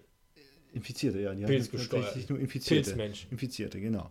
Und wie gesagt, der Joel kriegt dann irgendwann die Aufgabe, ähm, Ellie zu den Fireflies zu bringen. Das ist eine, sag mal, revolutionäre, paramilitäre Truppe, die sich gegen die Boah. Offiziell. Revolutionäre Paramilitäre. Junge, Junge. Ja, äh, also die sind halt orga, organisiert und lehnen sich gegen die nationale Armee auf, sage ich mal, die die ganzen Menschen in Quarantänezonen hält und äh, da geht es dann halt darum, dass die in diesen Quar- Quarantänezonen leben und nur be- begrenzte Ressourcen haben. Die brauchen Rationsmarken und so weiter. Und da sind die Menschen halt nicht ganz zufrieden, weil natürlich bevorzugen die Soldaten sich selbst und greifen mal hier und da eine Ration ab, behandeln Menschen unfair und es wird gnadenlos ausselektiert. Wer infiziert ist, wird sofort erschossen. Beim kleinsten Verdacht, die haben da auch verschiedene Messgeräte.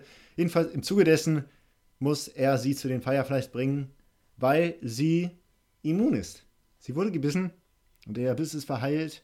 Sie kann diese Sporen ein- einatmen, es passiert nichts.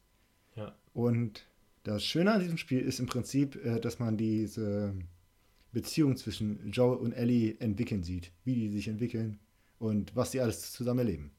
Das ist so, glaube ich, der große emotionale Kern des Spiels. Ja, anfangs sind die beiden auch äh, nicht so ganz auf einem Draht und ähm, verstehen sie, also ich hatte nie das Gefühl gehabt, dass sie es nicht verstanden haben. Ah, ganz am Anfang aber, waren die schon sehr, sehr, sehr zanken. Genau, sie, sie zanken mal so ein bisschen und machen so ein paar Kommentare gegenüber und äh, es, ne, die verstehen sich nicht so gut, aber weil man halt dann doch einiges zusammen erlebt und sich auch gegenseitig, und die Betonung liegt ja auch auf gegenseitig, immer aus der Patsche zieht, dann ähm, merkt man dann doch, dass die beiden sich dann ziemlich schnell finden. Und genau. Ich weiß nicht, ob wir den Anfang dann doch noch, ja, ich glaube den Anfang, ja. Ganz am Anfang äh, sieht man, oder spielt man sogar eigentlich, wie äh, Joel seine... Man spielt sogar die Tochter von genau, Joel. Man sieht, äh, b- gerade als der Ausbruch gerade anfängt, als über den Nachrichten ist, oh Leute, da ist jetzt gerade was passiert. Na, vielleicht erzählen wir doch nicht ganz genau, was passiert. Man, man spielt mit der Tochter und man sieht den Anfang der Pandemie. Ja, ich bin der Meinung, wir können das spoilern. Das ist der Anfang von Last of Us.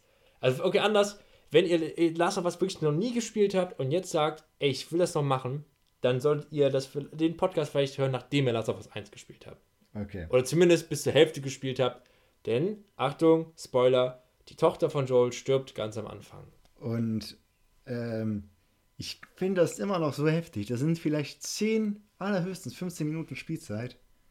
Aber es funktioniert. Es funktioniert so gut, sie machen da alles richtig. Ähm, es ist äh, unfassbar emotional. Vom Pacing her so gut gemacht. Also wir können ja, jetzt wenn wir gerade eh schon im Spoiler sind, können wir das auch auseinandernehmen, die Szene. Also äh, sie ist halt, anfangs, er hat Geburtstag, kommt von, von der Arbeit zurück und sie sagt halt so, ist anscheinend auch alleinerziehend und sagt halt so, ja, ne, hier kommt das Geburtstag, wir feiern jetzt ein bisschen zusammen und er ist so ein bisschen, ah.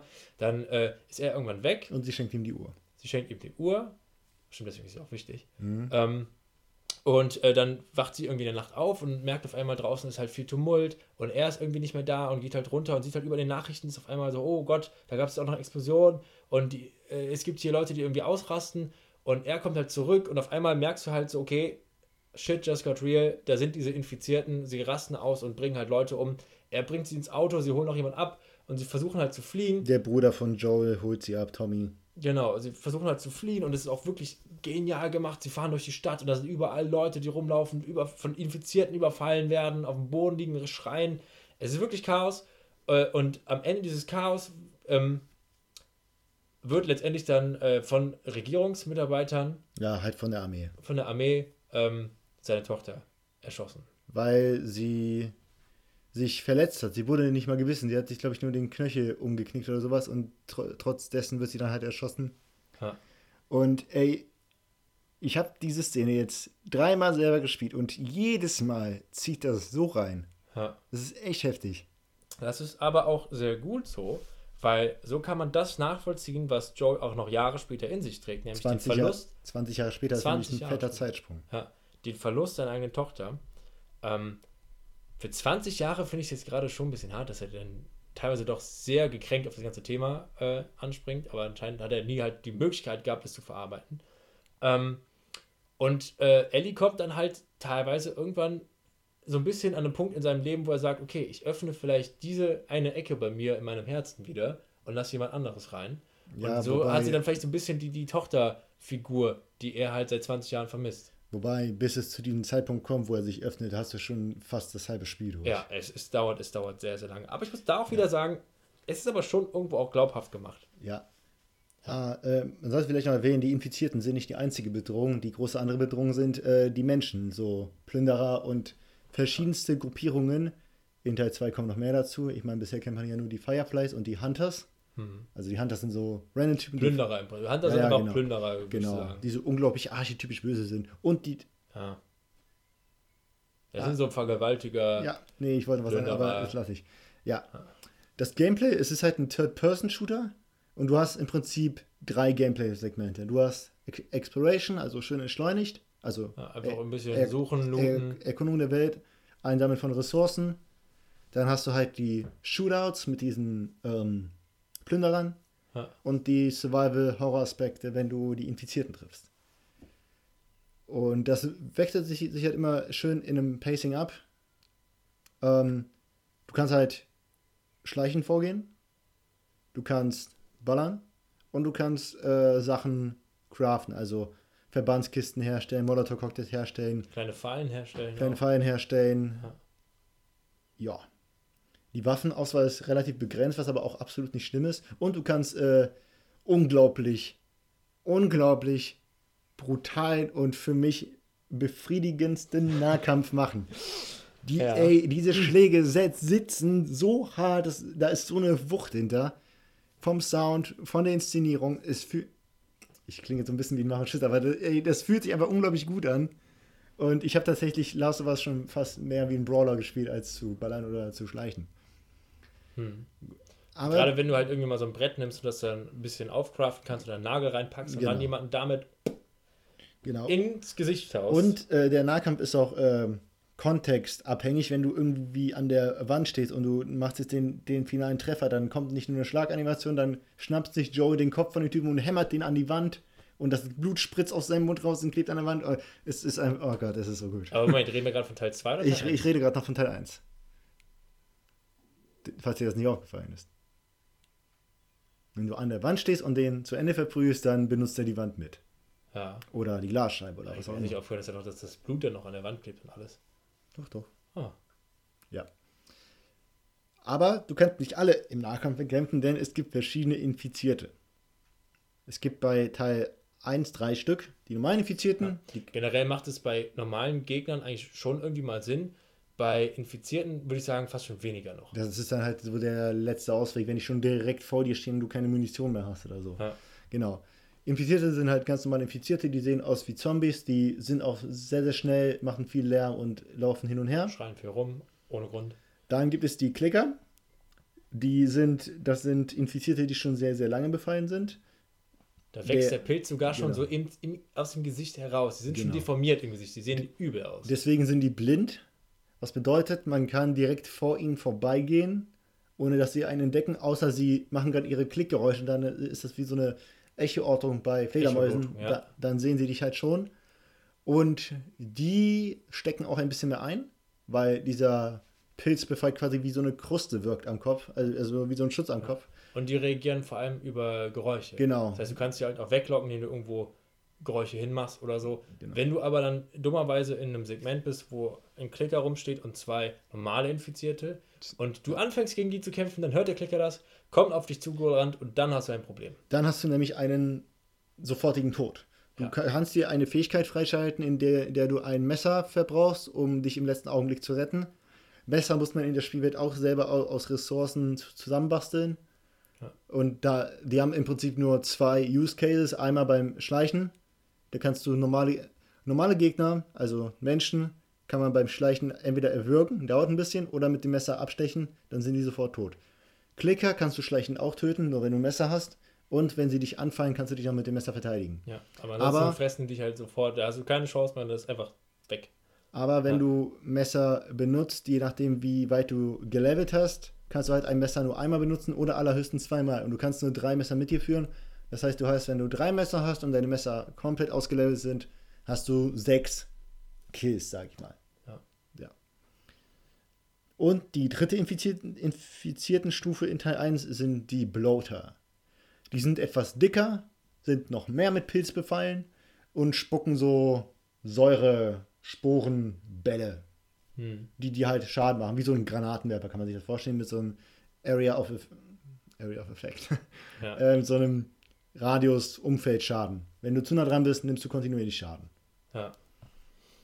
Und äh, die sind auch blind, meine ich. Die sind ich auch das, blind. Das habe ich mal ausprobiert. Ich glaube, da war ja, es genau, auch genau, genau, genau. Die, genau. Sind, die sind auch blind. Aber das sind halt so richtig dicke Typen, also so Tanks halt, so wirklich so ja. Muskelpakete, wenn man so will. Und da muss man auch einiges an Munition reinstecken, bis die endlich mal umkippen. Oder Molotov-Cocktails. Ja. Aber in der Regel tauchen die in Teil eins ja auch nur in so bestimmten Segmenten ja, auf, die, wo es wirklich darum geht, so hier ist jetzt ein Bloater, viel ja, Spaß damit. Das sind so ein bisschen die, die Bossgegner in dem Spiel, ne? Ja. Mir fallen jetzt aus, so, glaube ich, mir fallen jetzt fünf Stellen ein, an denen die auftauchen. Fünf Stellen, ja. Teilweise kann man aber auch gerade im späteren Verlauf des Spiels einfach, einfach sagen, nö, wenn die mich nicht angreifen, laufe ich an denen vorbei. Die sehen einen nicht, das heißt, man kann schön einfach an denen vorbei schleichen. Ja. Genau, aber das sind so die typischen Gegnertypen bei The Last of Us eins. Genau. genau. Äh, man spielt es in verschiedenen Jahreszeiten, also alle vier Jahreszeiten sind mit dabei. Die leiten auch so ein bisschen die Unterkapitel ein, sage ich mal. Halt, die wechseln auch die Outfits und es ändert sich nicht wirklich was am Gameplay. Aber die Areale sind relativ abwechselnd. Zu Beginn ist es relativ linear, also das Weltdesign, da du in einer von der Natur zurückeroberten Stadt unterwegs bist im Prinzip. Ja, es ist schon relativ zu, eindeutig, dass du quasi auf der Straße bleibst, genau geradeaus genau, gehst. Genau, und zu Beginn. Du ja. hast auch ein bisschen Fläche zum Erkunden, um dir Ressourcen zu sammeln, aber ansonsten ist es relativ linear. Weswegen das Spiel auch nicht so lange dauert. Insbesondere, wenn man es schon mal gespielt hat, dann weiß man, was wann ja, kommt. Aber das ist ja eigentlich auch so ein bisschen das neue Naughty Dog-Prinzip. Die haben es ja mit, mit Uncharted auch schon ganz gut geschafft. Open linear. Open linear. Die einfach, du hast zwar ein bisschen die Freiheit, sich in dem Gebiet zu bewegen, aber die sagen dir schon relativ straight, okay, das ist jetzt die Linie, äh, die Gesprächs... Ach, Gesprächs... Die Story-Linie, die halt passiert und du genau. kannst es nicht verändern. Ähm, das ist aber auch ganz gut so, weil in der Regel ist die Story dann auch ziemlich geil. Weil das finde ich auch schöner bei so Open-Linear-Spielen. Mhm. Gerade sowas wie, äh, du haust den Gegner irgendwo gegen eine Wand. Das kannst du halt relativ einfach machen, weil der Gegner vielleicht halt, du kommst, schießt in einem Raum und er kommt auf jeden Fall rein in diesen Raum. Und mhm. das heißt, du weißt halt genau, entweder der Spieler haut ihn gegen die Wand, gegen den Tisch oder gegen den Kühlschrank. Und wir können alles halt richtig toll darstellen. In einem riesigen Open-World-Game, weiß ich jetzt, Skyrim oder sowas, wird es halt schon schwerer, das alles so zu implementieren.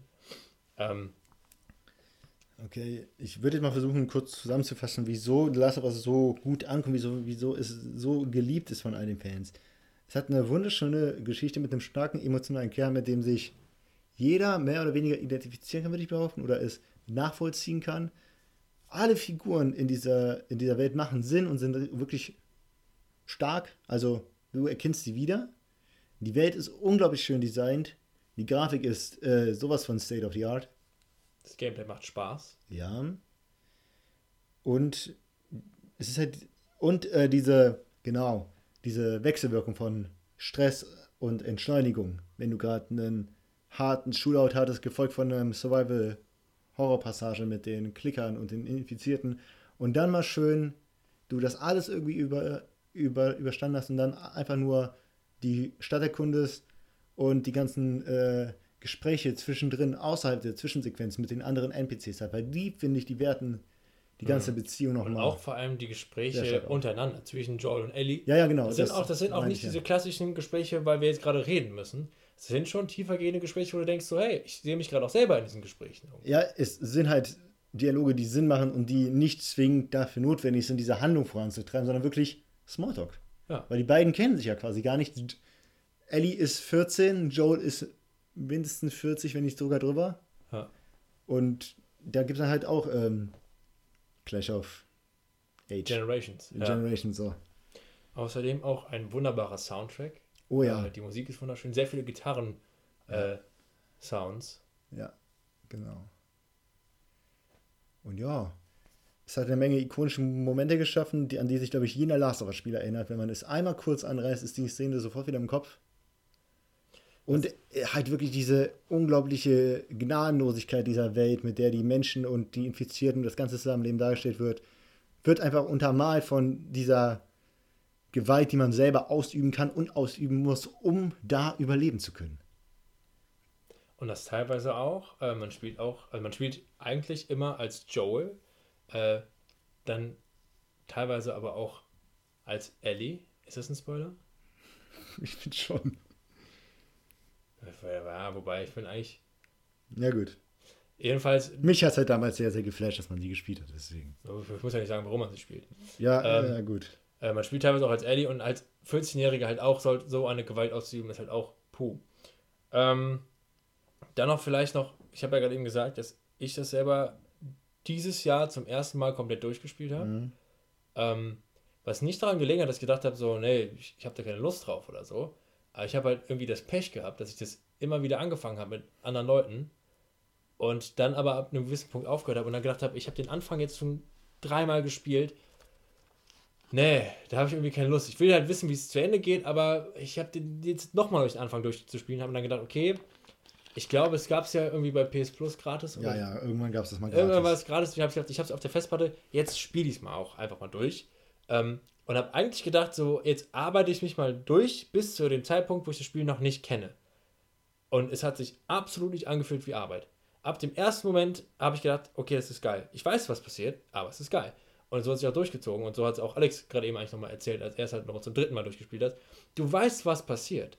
Aber trotzdem ist es immer noch ein Heidenspaß. Es macht einfach nur Laune. Vor allem die, trotz- die Sprecher und Schauspieler haben einfach einen richtig guten... Äh, sowohl in Deutsch als auch Englisch, ja. Ja, ähm, ja und dann kam halt dann irgendwann der Part, ich glaube, das war sogar, ich habe zwei Drittel oder sowas habe ich mehrmals gesehen. Dann kam der Part, die letzten Drittel, die ich noch nicht gesehen habe. Und da waren auch wieder wunderbare Momente dabei. Ja, und deswegen freue ich mich auch schon ziemlich auf den zweiten Teil, den du jetzt ja schon...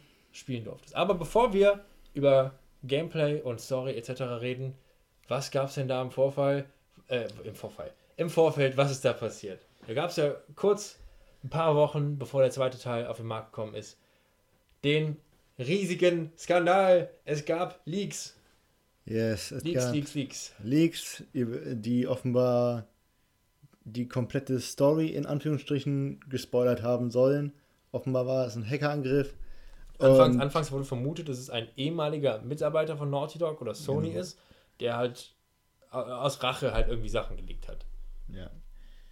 Und äh, so, weil ich habe mir natürlich nicht davon angesehen, weil ich will mich doch nicht im Vorfeld spoilern, wenn ich auf so, auf so ein ja. Meisterwerk warte, zumindest ein Spiel, von dem ich erwarte, dass es ein Meisterwerk ist. Und ja, äh, ich habe so von einem Arbeitskollegen auch mitbekommen, dass die Leute da Spiel ziemlich zerrissen haben und die Story. Ich weiß ehrlich gesagt noch nicht, wieso. Ich werde mir die Leaks auch mal angucken, wenn ich das Spiel durch habe, um es nachzuvollziehen, wo da vielleicht, sag mal, Lost in Translation war, weil ich finde, man sollte dieses Spiel jetzt nicht verteufeln, nur wenn man irgendwelche Leaks gelesen hat. Erstens, du weißt nicht, ob sie hundertprozentig wahr sind. Und zweitens, du brauchst den Kontext, in dem du diese Szenen hast. Ich kann ja jetzt auch sagen, okay, hier, Arian, liest dir mal Mad Max Fury Road als Skript durch. Du sollst auch sagen, ja, okay, ist ja. irgendwie gerade nicht so geil, wenn du den Film singst, ja, Alter, geil. Oder halt damals bei Star Wars so, ja. äh, Darth Vader ist der Vater von Luke Skywalker, also dann denkst du, pff. Aber ja. Also, wenn du das einfach nur als einzelnen Fact liest, ist es vielleicht nicht so interessant, wie wenn du drei Filme siehst und die kommen dann in dieser Szene halt, kommt der Storyplot quasi dann so zusammen. Ja. Und aus ein paar Previews ist jetzt auch rausgekommen, dass ein paar der Inhalte einfach nicht stimmen. Und ach, das würde jetzt wieder so gut passen zu dem, was ich sagen möchte, aber was ich nicht sagen darf. Ähm, ja, nee, egal. Ja. Deswegen, also die Devise auf jeden Fall nicht irgendwie auf, auf irgendwelche Leaks oder sowas ähm, vertrauen oder irgendwelche Wertungen oder Kritiken. Wenn man merkt, okay, das könnte was für mich sein, einfach selber herausfinden. Ich meine, mittlerweile ist das Problem bei Spielen, die sind halt einfach teuer. Richtig. Gerade bei, bei einem Spiel, wo du dir nicht sicher bist, ist halt die Frage, ey, gebe ich siebzig Euro dafür aus oder nicht? Ähm, aber ich glaube, wenn man halt merkt, so, ey, das sieht interessant aus, mir hat vielleicht der Vorgänger gefallen, auch immer ein wichtiges Indiz, und äh, Leute, denen ich vertraue, sagen, das ist ein gutes Spiel, einfach machen. Einfach machen, selber eine eigene Meinung machen, bilden. Ja, genau. Ich bin halt sehr, sehr gespannt, weil ich habe auch von einem unserer Zuhörer geschickt bekommen, dass er das wohl nicht gut findet, obwohl er es selber noch nicht gespielt hat, und seine Meinung resultiert aus den Leaks, soweit ich das verstanden habe. Und ich bin halt gespannt, ob das, was er dem Spiel vorwirft, auch eintreffen wird, weil bisher ist nicht von dessen eingetroffen. Bin auch An der Stelle auch mal direkt vielleicht, wie weit bist du denn ungefähr? Ich kann, Kannst du das grob sagen? Ich oder? kann halt absolut nicht einschätzen, wie, wie, ja, wie, wie, wie, wie lang das Spiel ist. Ne? Ich spiele es ja gerade zum ersten Mal. Ich könnte jetzt den Namen des Kapitels nennen, aber das bringt das ja nichts. Kapitelnummer höchstens, aber wahrscheinlich haben die okay, keine Nummer, ne? Dann ist es jetzt Kapitel vier, müsste das jetzt sein, wenn man, ah, okay. wenn man Prolog als Kapitel noch mit reinnimmt. Ja, nee, das ist ja, das ist ja schon mal was. Ich würde mal behaupten, ja. dass, falls jetzt jemand das hört und also, Teil zwei schon durchgespielt hat, weiß er so, ah, okay, ungefähr da darf der Alex gerade schwimmen. Ich sag mal so, ich habe jetzt nahezu alle Gameplay-Segmente und Szenen gesehen, die im Vorfeld als Promomaterial verwendet worden sind. Das habe ich jetzt schon mittlerweile nahezu alles gesehen. Ich glaube, das, was mir noch fehlt, kommt jetzt unmittelbar in der, an der Stelle, an der ich mich jetzt im Moment ah. befinde. Ja, das müsste es eigentlich ganz gut treffen. Das Pro-Material war halt auch schon verdammt geil.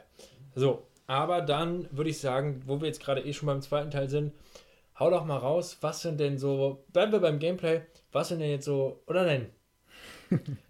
Umreiß mal kurz die Story. Wo, wo befinden wir uns Teil zwei? Was, was passiert da gerade? Äh, wir machen einen Zeitsprung von vier Jahren. Ellie ist jetzt achtzehn Jahre alt, ausgewachsen und sie lebt zusammen mit Joel bei seinem Bruder in, der, ähm, in Jackson. Da fängt die Story mehr oder weniger an. Es wird ganz am Anfang nochmal... Da endet auch die Story aus dem ersten Teil, oder? Wo die dann na, da vor dieser Siedlung stehen? Ja, nicht ganz. Die sind auf dem Weg dahin. Auf dem Weg dahin. Aber genau. okay, okay. Das genau. ist ja... Aber das Spiel wird eingeleitet mit dem Ende von Teil eins. Das wird alles nochmal in der aktuellen hübschen Grafik nochmal. Die letzte Sequenz wird nochmal komplett gezeigt. Was ich ziemlich, ziemlich cool fand. Vor allem dann halt in dieser, in dieser guten Grafik. Die Dialoge sind nochmal eins zu eins. Und ja, dann geht das Spiel halt los. Und du startest tatsächlich als Joel. Ja.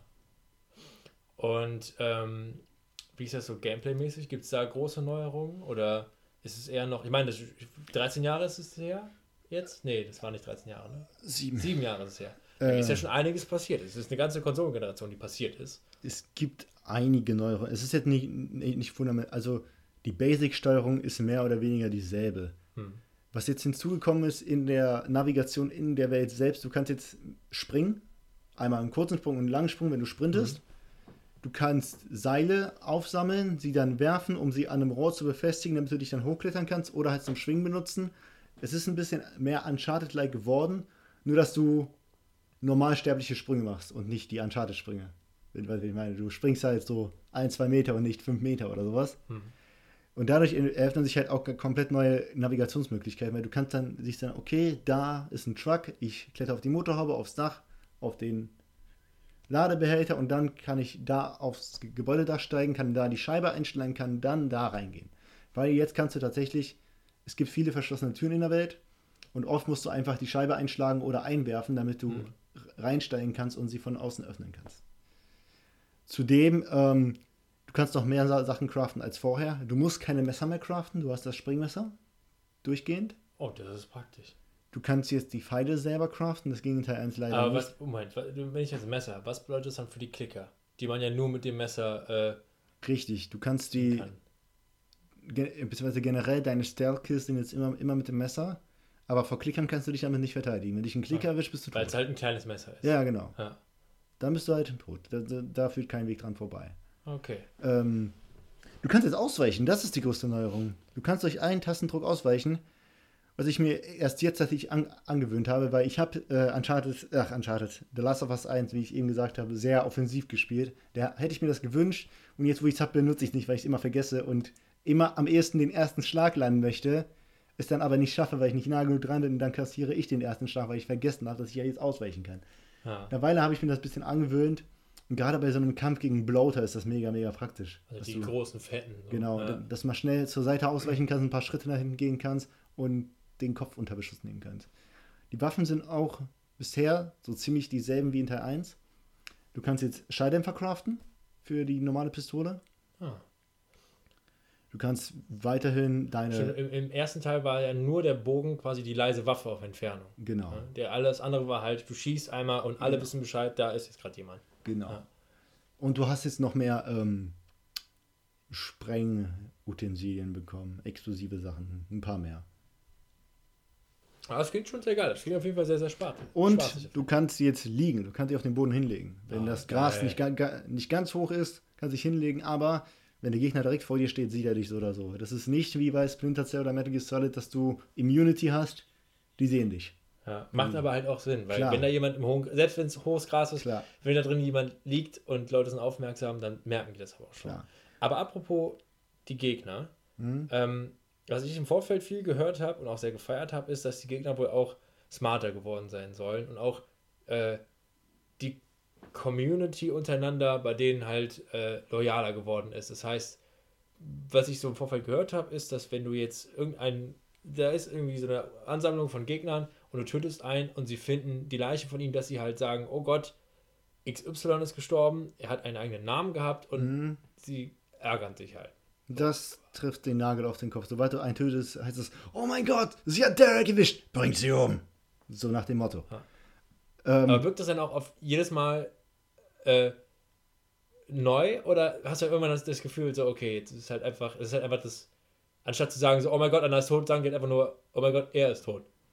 Ich glaube, dafür hatte ich noch nicht genug Encounter, bei denen der Name wirklich gefallen ist, sodass sie ihn entdeckt haben. Wir ah, müssen okay. ihn auch, auch erst okay, entdecken. Ja. Was ich aber sagen muss, das ist schon im Vorfeld bekannt gewesen, es gibt Hunde, wenn du den Hund tötest, da ist die äh, emotionale Reaktion immer sehr, sehr extrem. Und die Viecher verdienen es zu sterben, weil die gehen mir richtig auf den Sack. Wow, und, das aus, und das aus deinem Mund? Und das aus meinem tierliebenden Mund. Das klingt so falsch. Ähm... Ich hatte sonst so ein Kopfkino im Kopf, wie du so, so ein Barsch am Rumlecken bist. Aber gut, ähm, bleiben wir weiterhin bei Last of Us. Ja. Ähm, Gegner. Ja. Äh, diese Hunde, sobald sie in deiner unmittelbaren Nähe sind, nehmen sie deine Fährte auf und brauchst einen Moment. Dieser Moment. Ja, okay, ich muss das Bild von dem Barsch aus dem Kopf kriegen. Ja, ähm, okay. Die nehmen, Hunde, warte, die nehmen deine Fährte auf. Genau, so. Das heißt, du kannst dich nicht, du bist nirgendwo hundertprozentig sicher, weil sobald sie in deiner Nähe sind, Alter, hör auf zu lachen. Okay, warte, ich muss, ich muss mich reindenken. Okay.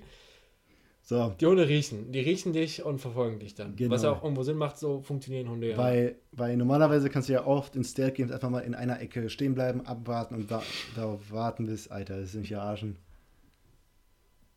Okay, warte, lass uns das Thema von den Hunden wechseln. Lass uns weg von Tieren kommen. Okay. Ah, ja, ja, was man schon im Trailer gesehen hat. Was mich sehr gefreut hat, weil man das im äh, D L C, den wir jetzt auch gerade komplett vergessen haben tatsächlich, mhm. ähm, äh, machen konnte, ist äh, Infizierte und menschliche Gegner aufeinander hetzen. Ja. So. Dann ja. lass uns damit auch mal so einen kleinen Exkurs nochmal zum D L C machen, der ja noch okay. relativ kurz und knapp war. Der D L C spielt circa drei Wochen vor den Ereignissen von The Last of Us eins. Das kann man da- daran datieren, weil Ellie im D L C noch nicht infiziert ist und sie im Hauptspiel sagt, das ist, ist drei Wochen her. Ja, beziehungsweise der, der springt ja auch so ein bisschen mit der Zeit. Der ja, D L C. Ja, genau. Aber das wäre halt das Spoiler, wenn man jetzt sagt, wo, weswegen ja, der... Ja, aber nur unter anderem so und der springt ja in der Zeit ja. mit einem anderen Zeitpunkt. Genau. Und ja, der D L C ist sehr, sehr stark entschleunigt gewesen, weil es geht im Prinzip primär darum, dass Ellie mit einer Freundin aus ihrer Schule im, in der Quarantänezone ausgebrochen ist, weil die Freundin bald zu den Fireflies gehen, gehen möchte. Deshalb brechen die in ein Einkaufszentrum ein, haben halt ein bisschen Spaß da.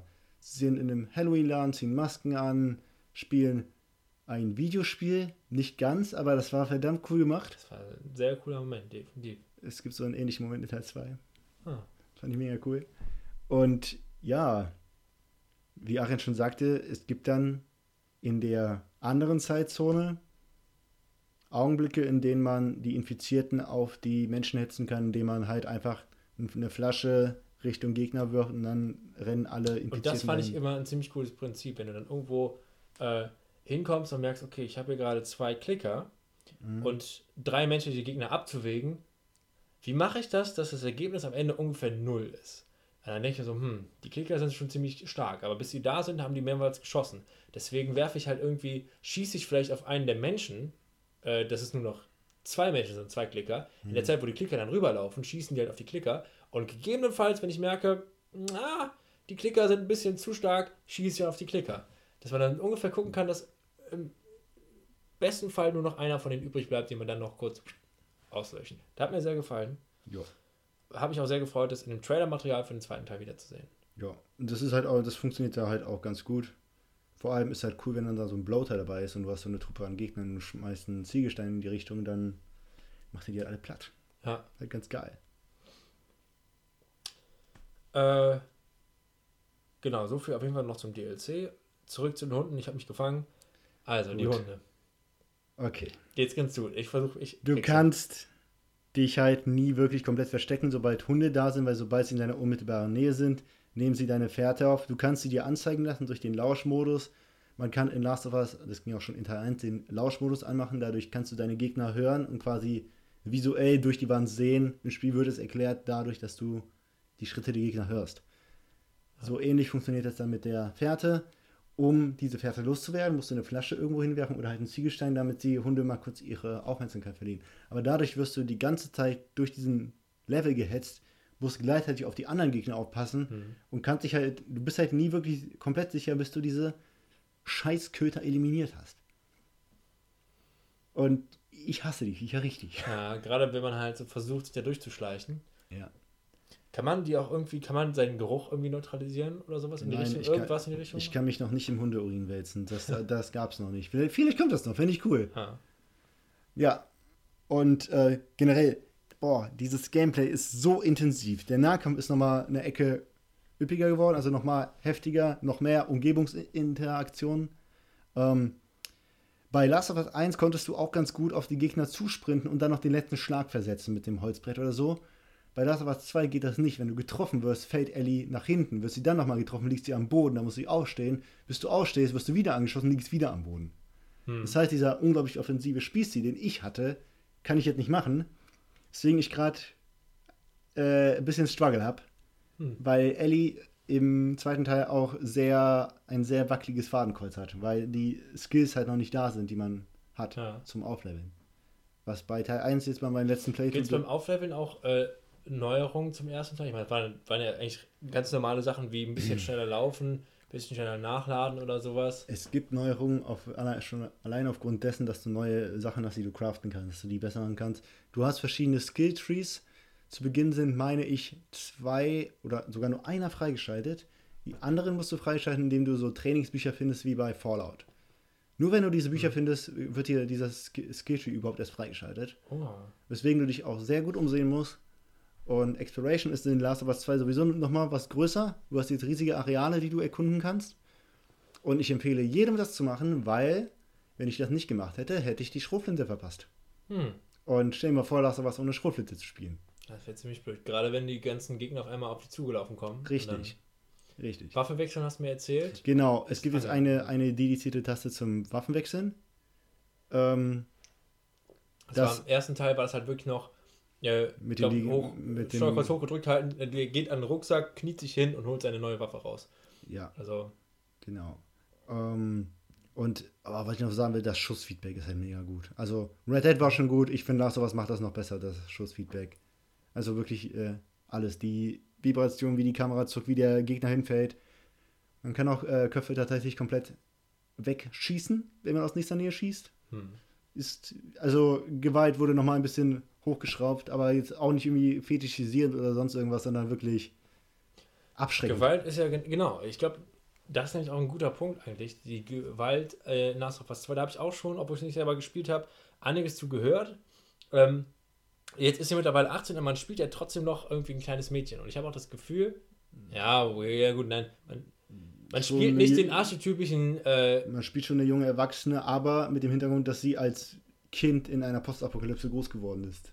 Genau. Halt auch ich würde auch mal behaupten, ohne jetzt irgendwie auf ein Gender-Ding äh, abzugehen, aber äh, es ist schon anders, irgendwie ein Mädchen zu spielen und äh, eine achtzehnjährige zu spielen und machst halt irgendwie ziemlich brutale Sachen, als halt irgendwie so einen gediegenen, älteren Typen, der mhm. halt dann auch gerne schon mal irgendwo Köpfe pla- platzen lassen kann. Ja. Ähm, und ich habe aber da in dem Kontext schon gehört, dass die Gewalt halt wuchtiger ist und dass man sich aber vielleicht auch gerade habe ich es von dir anders gehört, fällt mir gerade auf, aber vielleicht auch ein bisschen schlecht fühlt hin und wieder mal, wenn man so Gegner tötet und dann denkt so, puh, gerade wenn die dann noch irgendwie gerufen werden, dann heißt es so, das ist war Jerry und denkst so, scheiße, ich habe Jerry gerade wirklich mit dem Kopf gegen den Backstein gehauen.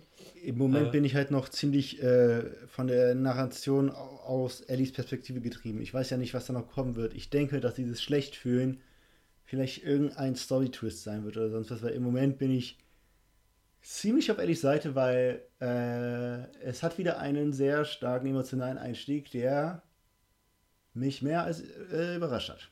Hm. Also ich sag mal so, ich habe das Gamepad weggelegt und zwei Minuten erstmal nachgedacht, Puh. was da gerade passiert ist. Das ist schon äh, übel. Generell auch äh, zur Story bisher, ohne zu spoilern, wie findest du es, auch im Vergleich zum ersten Teil, im Vergleich zu anderen Spielen? Ich finde es ziemlich stark, also erstmal Die Story wird so schön fortgesetzt. Die knüpfen genau da an, wo die aufgehört haben. Die Chemie von Joel und Ellie ist jetzt ein bisschen anders, weil es sind ja auch ein paar Jahre vergangen. Mhm. Aber äh, es gibt halt so schöne kleine Nuancen und äh, Sachen, die Ellie zum Beispiel mit zu anderen Freunden anspricht. Da, da erzählt sie ihrer, ihrer Freundin, wie sie Joel das Leben gerettet hat, weil er irgendwann ein Hunter auf ihm lag und er unter Wasser war und nicht mehr atmen konnte. Und sie ihm dann aus nächster Nähe den Kopf äh, weggeschossen hat. Sowas erzählt sie und dann halt, man sieht, wie, dass sie jetzt Gitarre spielen kann. Das war etwas, was Joel ihr, ihr, ihr versprochen hat, ihr beizubringen. Tatsächlich ist das sogar ein Gameplay-Element. Du kannst im Spiel selber Gitarre spielen. Ah. Das ist ganz cool. Und man hat auch immer wieder, gerade zu Beginn, so Flashbacks, wie das genau weiterging in Jackson, wie Joel ihr noch ein paar Sachen beigebracht hat. Gerade zu Beginn ist das da. Und es führt viele neue Figuren ein, die sehr, sehr, sehr sympathisch sind, die, um halt allein schon zu sehen, was nach all den Jahren aus diesem Jacksonville geworden ist, wo halt der Tommy ist. Mhm. Und wie die sich da aufgebaut haben, wie die sich da verteidigen, wie die ihre Routinen machen. Es hat tatsächlich so Walking Dead Flair. Irgendwie. Ah. Und ja, storymäßig, es ist halt viele neue Figuren, neue Fraktionen, die Welt wird erweitert. Eine Sekte ist dazugekommen, ne?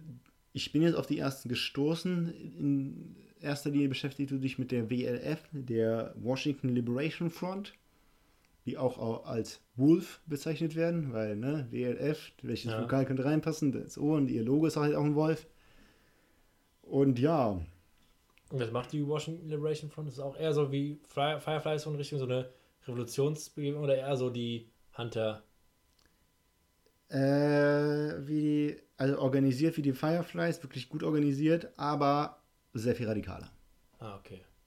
Sehr viel ja. radikaler. Und auf jeden Fall, also zur Sekte kannst du nichts sagen, aber man hat schon vorher im Vorfeld gesagt bekommen, es gibt wohl irgendwie eine Art Sekte, die ja, irgendwas genau. macht. Genau, da bin ich auf die ersten gestoßen. Mhm. Die kämpfen halt auch mit Pfeil und Bogen. Und wenn du getroffen wirst, hast du den Pfeil in dir drinstecken. Wenn du den nicht rausziehst, verlierst du kontinuierlich Leben. Oh, heißt, du musst Pause machen, dich hinsetzen, den Button drücken, das rausziehen. Und ähm, die kommunizieren nicht wie die Wolves. Die Wolves sagen dann ja, oh mein Gott, sie hat Derek getroffen. Die pfeifen. Die haben Pfeiftöne. Oh, ah, das machen die jetzt schon so geil. Sowas halt. Also, ah. du verstehst es halt nicht. Vielleicht gibt es irgendwann irgendeinen Guide, der mir dann sagt, okay, wenn die, so ein YouTube-Video. wenn die, wenn die, wenn die dreimal Pfeifen haben, die dich im Busch rascheln sehen oder sowas. Und die, diese Sekte, also die W L Fs nennen sie die Scars, die sind wohl so der Erzfeind zwischen denen und äh, da herrscht so ein kleiner Krieg zwischen denen. Und die sind von der Brutalität nochmal krasser als die W L F. Und Geil. wohin da die Story führt, ich bin halt sehr, sehr gespannt, weil die sind jetzt gerade erst bei, bei mir aufgetaucht. Und noch eine Sache zum Gameplay. Ähm, es gibt jetzt noch mehr geskriptete Events, die gab es ja auch schon bei Teil eins, aber nicht so exzessiv. Ich meine so mehr Richtung Uncharted geskriptet, wie wenn du von einem Panzer wegläufst. Aber wie meinst du das mit geskripteten Events? Es gab also, schon eigentlich viele im Teil eins, meine ich. Naja, also geskriptet, das halt... Halt wie bei Uncharted, du weißt, Ach, da, du, da, da ist ja so ein Panzer und du musst jetzt wirklich aktiv von ihm weglaufen. Das meine ich mit, mit geskriptet. Ja, okay, stimmt. Da das gibt ja. es da, da jetzt halt auch. Beim ersten geskripteten Event war ich mega, mega überrascht. Hat mir aber mega Spaß gemacht, weil mich das Spiel so gut geführt hat, dass ich genau wusste, wo ich lang muss. Bei einem anderen, das ich jetzt gestern hatte, habe ich mich mega abgefuckt, weil es halt nicht so gut funktioniert hat. Das ist dem. generell der Nachteil an solchen Events. Das hatte ich auch bei Uncharted oft. Manchmal geht's ganz gut und manchmal denkst du so, ja, soll ich jetzt da hinspringen? Ja, oh, keine Ahnung, ich habe gedacht, ich muss da hinspringen, ja. ja. Und dann kommst du aber auch so ein bisschen aus dem Spiel raus, weil letztendlich packt das Spiel dich dann kurz vor die Stelle, wo du halt gestorben bist und dann ist aber auch die ganze, mhm. äh, dieses ganze Feuer, was du hattest, dieses, oh, ich muss jetzt gerade von einem, ganz blöd, von einem rollenden Stein oder sowas weglaufen. Dann wirst du so, okay, ja gut, ich bin da verkackt, kurz warten, Ladezeit, so, es geht weiter, also, jetzt, jetzt springe ich da nicht hin, sondern da muss ich hinspringen, ah, okay. Ich finde, dann ist sofort so, mh, ja. der, der Spielfluss dann gestört. Und mein bisher größter Abfuck-Moment, ich habe nicht gewusst, wie ich die Schulter wechsle beim Zielen, weil es war nämlich nicht wie bei Teil eins, habe es nicht rausgefunden und dann kam irgendwann nach, keine Ahnung, ich glaube, habe jetzt mittlerweile mindestens zwölf Stunden gespielt, kam irgendwie nach zwölf Stunden Tutorial Schulterwechsel. Ich dachte mir, ihr Wichser, das hätte ich von Anfang an gebrauchen können. Ja. Bei einem Third-Person Third-Person-Shooter musst du einfach die Schulter wechseln können. Ja, ja. Das war halt so der erste kleine Abpackmoment. Also für, nochmal ganz kurz, falls jetzt irgendwer sagt, so, was soll denn mit Schulter wechseln? Dass die Kamera halt von deiner linken Schulter auf die rechte Schulter rüber genau. switcht, dass du da ein bisschen mehr gucken kannst. Gerade so, wenn du um die Ecken gucken willst oder sowas. Genau. Sehr, sehr wichtig. Halt, stell dir vor, du stehst vor der Seite, du hast eine Pistole in der Hand, du hältst sie mit beiden Händen. Wenn du nach rechts gucken möchtest, lehnst du dich nach rechts, hast sie in der linken Hand. Ja. Wenn du nach links gucken möchtest, musst du dich nach links lehnen. Theoretisch sogar in die linke Hand nehmen, damit, damit du noch mehr Deckungsfläche hast. Ja. Das ist das, halt das Prinzip. So, wollte ich noch irgendwas sagen? Ich meine schon. Ich habe noch ein, zwei Sachen. Ja, okay. Aber schon so ähm, Sachen wie, was erhoffst du dir denn noch, was alles so passieren könnte? Ohne jetzt zu spoilern von dem, was du weißt, was passiert, aber so auch vielleicht Sachen, die du dir schon vorher erhofft hast. So, dass die Story vielleicht zu Ende geht, dass die Story sich vielleicht öffnet und den ganzen, das Franchise halt offen trägt. Puh, ich habe ich hab tatsächlich keine großen Erwartungen. Also ich hoffe, dass das, was mir von Leuten, die die Leaks gelesen haben, prophezeit wurde, nicht eintrifft. Ich kann mir auch nicht vorstellen, dass Neil Druckmann so eine Scheiße gebaut hat, weil bisher hat er die Figuren meiner Ansicht nach richtig gut vorangetrieben. Ich hoffe einfach, dass mich das Spiel noch weiter emotional packen wird, weil es hat eine Menge Angriffsstellen, die es jetzt benutzen könnte, meiner Ansicht mhm. nach. Bin glaubst du, es könnte vielleicht auch einen dritten Teil geben? Oder glaubst du, das wird das irgendwie zu Ende bringen? Ich kann es absolut nicht einschätzen. Ich würde mich mega freuen, dass halt, dann hätten wir das in sieben Jahren am Ende der P S fünf Generation. ja. Nee, wirklich, es ist un... Ich weiß ja echt noch nicht, wohin, wohin die Reise führt. Das ist, mhm. ich bin gerade noch mittendrin. Ich hoffe einfach noch auf mehr emotionale Momente, die mich wirklich ähm, innehalten lassen. Hm. Ja, so ein paar Magic Moments, wie man aus dem ersten Teil kennt, auch vielleicht schöne Momente, wenn alles halt wirklich kacke war, dass du dann einen echt schönen Moment hast, wo dir da ein bisschen das Herz aufgeht. Also diese Wechselwirkung, wie, wie ich die eben meinte, bei Teil eins ist auf jeden ja. Fall wieder da. Macht auch richtig Spaß. Es gibt auch wesentlich mehr Rätsel. Es gibt eine Menge Saves und dann musst du dir halt wirklich äh, die Sachen durchlesen, die du findest und die Codes mhm. daraus auch ablesen, auch für Türcodes. Da gab es da gab's einen Zettel, den musste ich immer, immer und immer wieder auspacken. Da gibt es auch äh, Safe-Rätsel, die sind halt ein bisschen knackiger. Da steht dann, okay, die letzten sechs Ziffern der Nummer von Stacy. Und dann steht da unten auf dem Zettel Stacys Nummer. Hab's versucht, hat nicht funktioniert. Hä? Bin in, in ein anderes Zimmer gegangen, der war da auf dem Klo, if you want to bla bla bla, call Stacy. Und dann war da halt die, die, die komplette Nummer und erst dann war der Code richtig. Für mhm. diesen Safe. Das heißt, du musst wirklich auf, dein, auf deine Umgebung achten, weil du wirklich sehr, sehr viel findest und hat so gutes Environmental Storytelling.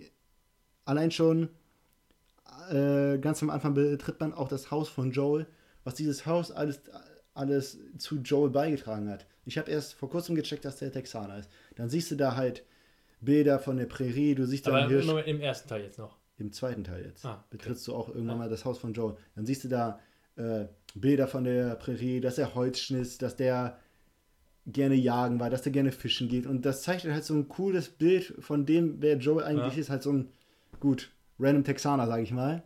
Aber das war halt unglaublich gut umgesetzt.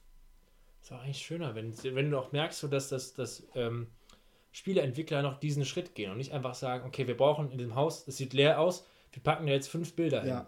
Fünfmal dasselbe Bild von einem Schiff oder ja. so. Dass du dann denkst so, oh. Genau. Oder da gab es auch eine, eine kleine Mini-Geschichte, die sich irgendwie gezogen hat. Ich habe irgendwelche Zettelfetzen aufgesammelt, habe dann einen Pokal gefunden von einer bestimmten Disziplin und dann stand dann noch irgendwie ein Zettel daneben von der Tür, von der äh, Tochter des Pokalträgers Best Dad Ever und dann liest du dann irgendwann den Namen von einer, von einer Person, dann erfährst du, okay, diese Person wollte sich gegen die auflehnen und okay, fuck, wo ist der hin? Er wollte sich für seine Tochter rächen, da hast du schon erfahren, okay, die haben seine Tochter umgebracht, deswegen wollte er sich an den rächen und dann triffst du den auch noch irgendwann. Aber alles auch komplett optional, oder? Das, ist, das musst du alles selber erkunden. Aber du kannst halt sehr viel Narration daraus ziehen. Du, und ja. du kennst mich. Ich liebe sowas und ich lese mir alles durch. Deswegen spiele ich auch so arschlangsam. Aber du hast jetzt halt wirklich so viel zu erkunden. Hm. Das ist wirklich... Ich habe mich am Anfang ein bisschen erschlagen gefühlt und habe dann erst gedacht, machst du das? Dann habe ich halt eine Schrotflinte gefunden, ein Waffenhäus und dachte mir, okay, diese Items hätte ich jetzt verpasst. Ja. Und das will ich nicht eingehen. Deswegen... Erkundet alles. Es lohnt sich. Und halt, dadurch äh, entstehen halt auch mehr Gespräche mit äh, Ellie und äh, ihren Gefährten. Dann hast du halt kontextsensitiv, dann hast du da einen Filmpost, dann sagst du dir, Hä? Was haben die Menschen damals gemacht? Ja, die haben sich abends versammelt, um sich Filme anzusehen. Was? So einen Luxus hatten die? Sowas halt. Hm. Dass du wirklich glaubhafte Gespräche hast von Menschen, die in so einer Welt aufgewachsen sind und sich über die Verhaltensmuster unserer Realwelt wundern. Das trägt halt sehr viel noch zu der Persönlichkeitsentwicklung und der Beziehung zwischen all den Figuren. Ja, auch apropos äh, in dieser Welt. Äh, wir haben ja jetzt bald, leider nicht so sehr bald, aber bald irgendwann äh, auch noch weiterhin die Möglichkeit, in die Welt einzutauchen durch die Serie. Yes! Die H B O. Yes. H B O war's, ne? H B O, ja. ja äh, jetzt ähm, produzieren will. Das ist auch fest. Das ist jetzt kein Gerücht mehr. Das ist jetzt wirklich definitiv äh, steht fest. Aber noch ist natürlich alles in den Kinderschuhen. Ich meine, es ist nicht mal der Cast ist noch nicht fest, oder? Der Cast ist noch nicht fest. Das Einzige, was fest ist, ist, dass der Regisseur von Tschernobyl, auch eine H B O-Serie, meine ich, mhm. macht mindest, also definitiv die Pilotenfolge, wenn nicht sogar noch mehr. Ansonsten wird die Mutter von Ellie vorkommen, die man nie kennengelernt hat. Die wird nun mal erwähnt. Und ansonsten, also ich wollte... Man weiß aber auch noch nicht, ob man wirklich jetzt Ellie und Joel als... Absolut Charakter, keine ne? Ahnung, aber ich sag mal so, zwischen dem Ausbruch und dem Geschehnissen von Teil eins sind halt zwanzig Jahre, das kannst du ziemlich ausschmücken.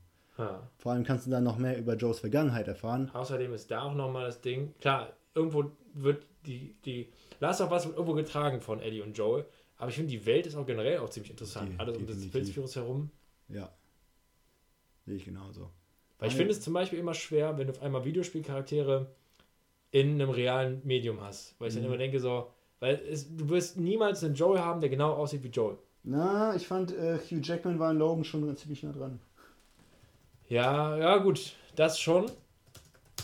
Oder so ein, oder so ein äh, Matthew McConaughey mit, äh, nicht Matthew McConaughey, Bradley Cooper mit so ein bisschen Make-up kann ich mir auch ganz gut vorstellen. Ja, aber ich finde es immer ein bisschen verfremdlich so. Ich finde, das geht auch einfacher noch bei Comics, weil ich finde so, dass du sagst, okay, Wolverine sieht ungefähr so aus, ne? Hm, das ist okay. Aber bei äh, Videospielen, die halt versuchen, die wahre Welt zu imitieren und dann halt jemanden aus der wahren Welt so dafür einzuspannen, das finde ich immer ein bisschen tricky, muss ich sagen. Gerade wenn es halt wirklich normale, echte Menschen sind, wo du, äh, wenn, wenn es halt nicht irgendwie ist wie bei, weiß ich so, Silent Hill oder sowas, dass du Pyramid Head und die, ähm, die, die Krankenschwestern oder so, die kannst du halt irgendwie so darstellen. Das, das geht auf jeden Fall ganz gut. Aber ähm, wenn du halt so, so ein Vorbild hast, hm, finde ich tricky. Mir fällt auch gerade spontan, ich habe jetzt gerade beim Reden überlegt, ob ich irgendwas habe, wo man äh, Hitman höchstens. Aber das sind natürlich auch wieder so ganz dankbare Beispiele, weil du hast einfach nur einen Glatzkopf im Prinzip. Äh, der sieht halt einfach dann, ist nicht so schlimm, wenn er nicht so aussieht, aber bei so einem stark äh, storybasierten Spiel wie Last of Us, da halt wirklich, so ganz, du hast ja eigentlich effektiv diese beiden Protagonisten, äh, die beiden effektiv wirklich so mit echten Darstellern äh, so zu präsentieren, puh. Deswegen würde ich persönlich auch eigentlich ziemlich äh, beflügeln, wenn es sich nicht komplett nur um die beiden dreht. Vielleicht, wenn die beiden auch so eine kleine Rolle spielen oder sowas oder ne, partiell irgendwie auch mal auftreten oder so. Aber wenn es hauptsächlich um andere Leute geht, die Welt würde meiner Meinung nach genug dafür hergeben, glaube ich. Okay, ich habe jetzt noch eine kurze Quick-Live-Recherche gemacht. Es wird eine Release-Folge für zweitausendzweiundzwanzig antizipiert. Ähm, es war ursprünglich als Film geplant. Finde ich auch gut. Ich glaube, sowas, gerade so Worldbuilding-Sachen kannst du besser als Serie irgendwie machen. Würde ich, finde ich persönlich. Weil in einem Film, wenn du eine kurze Story hast, dann packst du in den Film. Aber wenn du sagst, so, ey, es geht hauptsächlich um Charaktere und eine Welt, dann ist Serie eigentlich dein Medium. Was ich persönlich auch noch sehr, sehr wichtig finde, da steht, äh, dass Neil Druckmann, also der Autor, auch das Drehbuch schreiben wird. Das also der heißt, Autor von dem Spiel Last of Us schreibt auch das Drehbuch. So. Genau. Das ist ziemlich cool. Mag ich auch sonst, mag ich auch nicht, wenn Wenn, also es ist schön, auch gerade, jetzt sind wir wieder beim Beispiel Silent Hill, da hat der äh, Regisseur vom ersten Silent Hill Film hat gesagt, ich, es ist ein Herzensprojekt, ich würde gerne einen Film dazu drehen, äh, weil ich die Spiele toll finde und weil ich das alles mal gerne als Film haben würde. Okay. Äh, aber Akira Yamaoka, der ähm, der den Soundtrack gemacht hat, aber auch stark in der Story involviert war, war auch beim Film dabei. Ich finde es gut, wenn die Leute, die so ein bisschen federführend waren für das Spiel, auch in den Film involviert sind. Also jetzt mal kurz. Bestätigte Rollen sind bisher Ellie, Tess, Marlene und Maria. Und äh, Riley aus dem D L C. also Ellie, Tess, Maria, Marlene und Riley. Okay, also Ellie wird auf jeden Fall auftauchen. Ja, Ellie wird auf, auf jeden Fall auftauchen. Und wenn äh, Tess auftaucht, wird auch Joel auftauchen. Ja. Denke ich mal. Also es wird vermutlich so nahtlos Anteil eins anknüpfen, könnte ich mir vorstellen. Cool. Finde, ja, ich bin da auch voll für. Ja. zweitausendzweiundzwanzig hast du gesagt, ne? Ja, wird antizipiert. Aber die müssen halt noch casten. Ja, bis dahin haben wir eh erstmal noch Last of Us zwei. Und dann, dann später die P S fünf Version. Also. Ja, stimmt. Ah. Ja. So, ja. Stille. Aber ich glaube, ich habe tatsächlich den Großteil gesagt. Alles andere, was ich noch sagen würde, wäre schon zu viel Spoiler in meinen Augen. Ich freue mich schon darauf, mit dir das Ganze auseinanderzunehmen. Aus marketing Perspektive und die ganzen kleinen Nuancen aus Teil eins, die man in Teil zwei wiederfindet.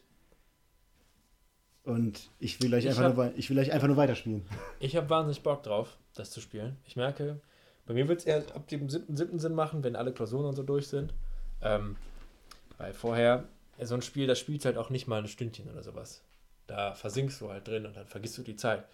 Ähm, aber ich freue mich drauf, wenn die Zeit gekommen ist und äh, es ist halt auch irgendwie eine schöne Atmosphäre die ganze Zeit.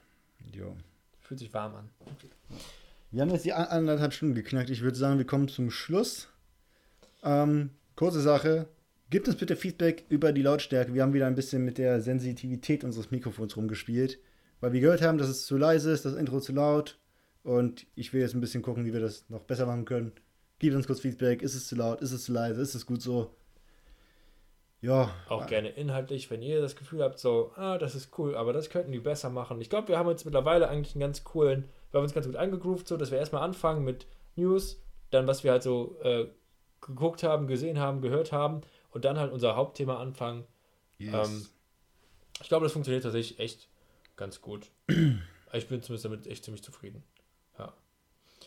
Und nächste Woche werdet ihr sehen, worüber wir reden. Wir wissen es tatsächlich selber noch nicht. Absolut. Ich glaube, das ist mittlerweile der erste Punkt, wo wir noch gar keinen Plan haben, ja. was wir. Aber ich habe eine Liste ja. mit einigen Themen. Ja, abwarten. Diese Woche ist, äh, sind zwei Shows. Einmal Marvel Avengers Präsentation vom Spiel und Z- Cyberpunk zwanzig siebenundsiebzig Nightwire. Boah, es wäre echt witzig eigentlich über Avengers zu reden. Weil Fun Fact, ich habe Iron Man eins gesehen. Das war's. Und den ganz neuen Spider-Man-Fan. Das war's auch mit dieser Folge. Macht es gut.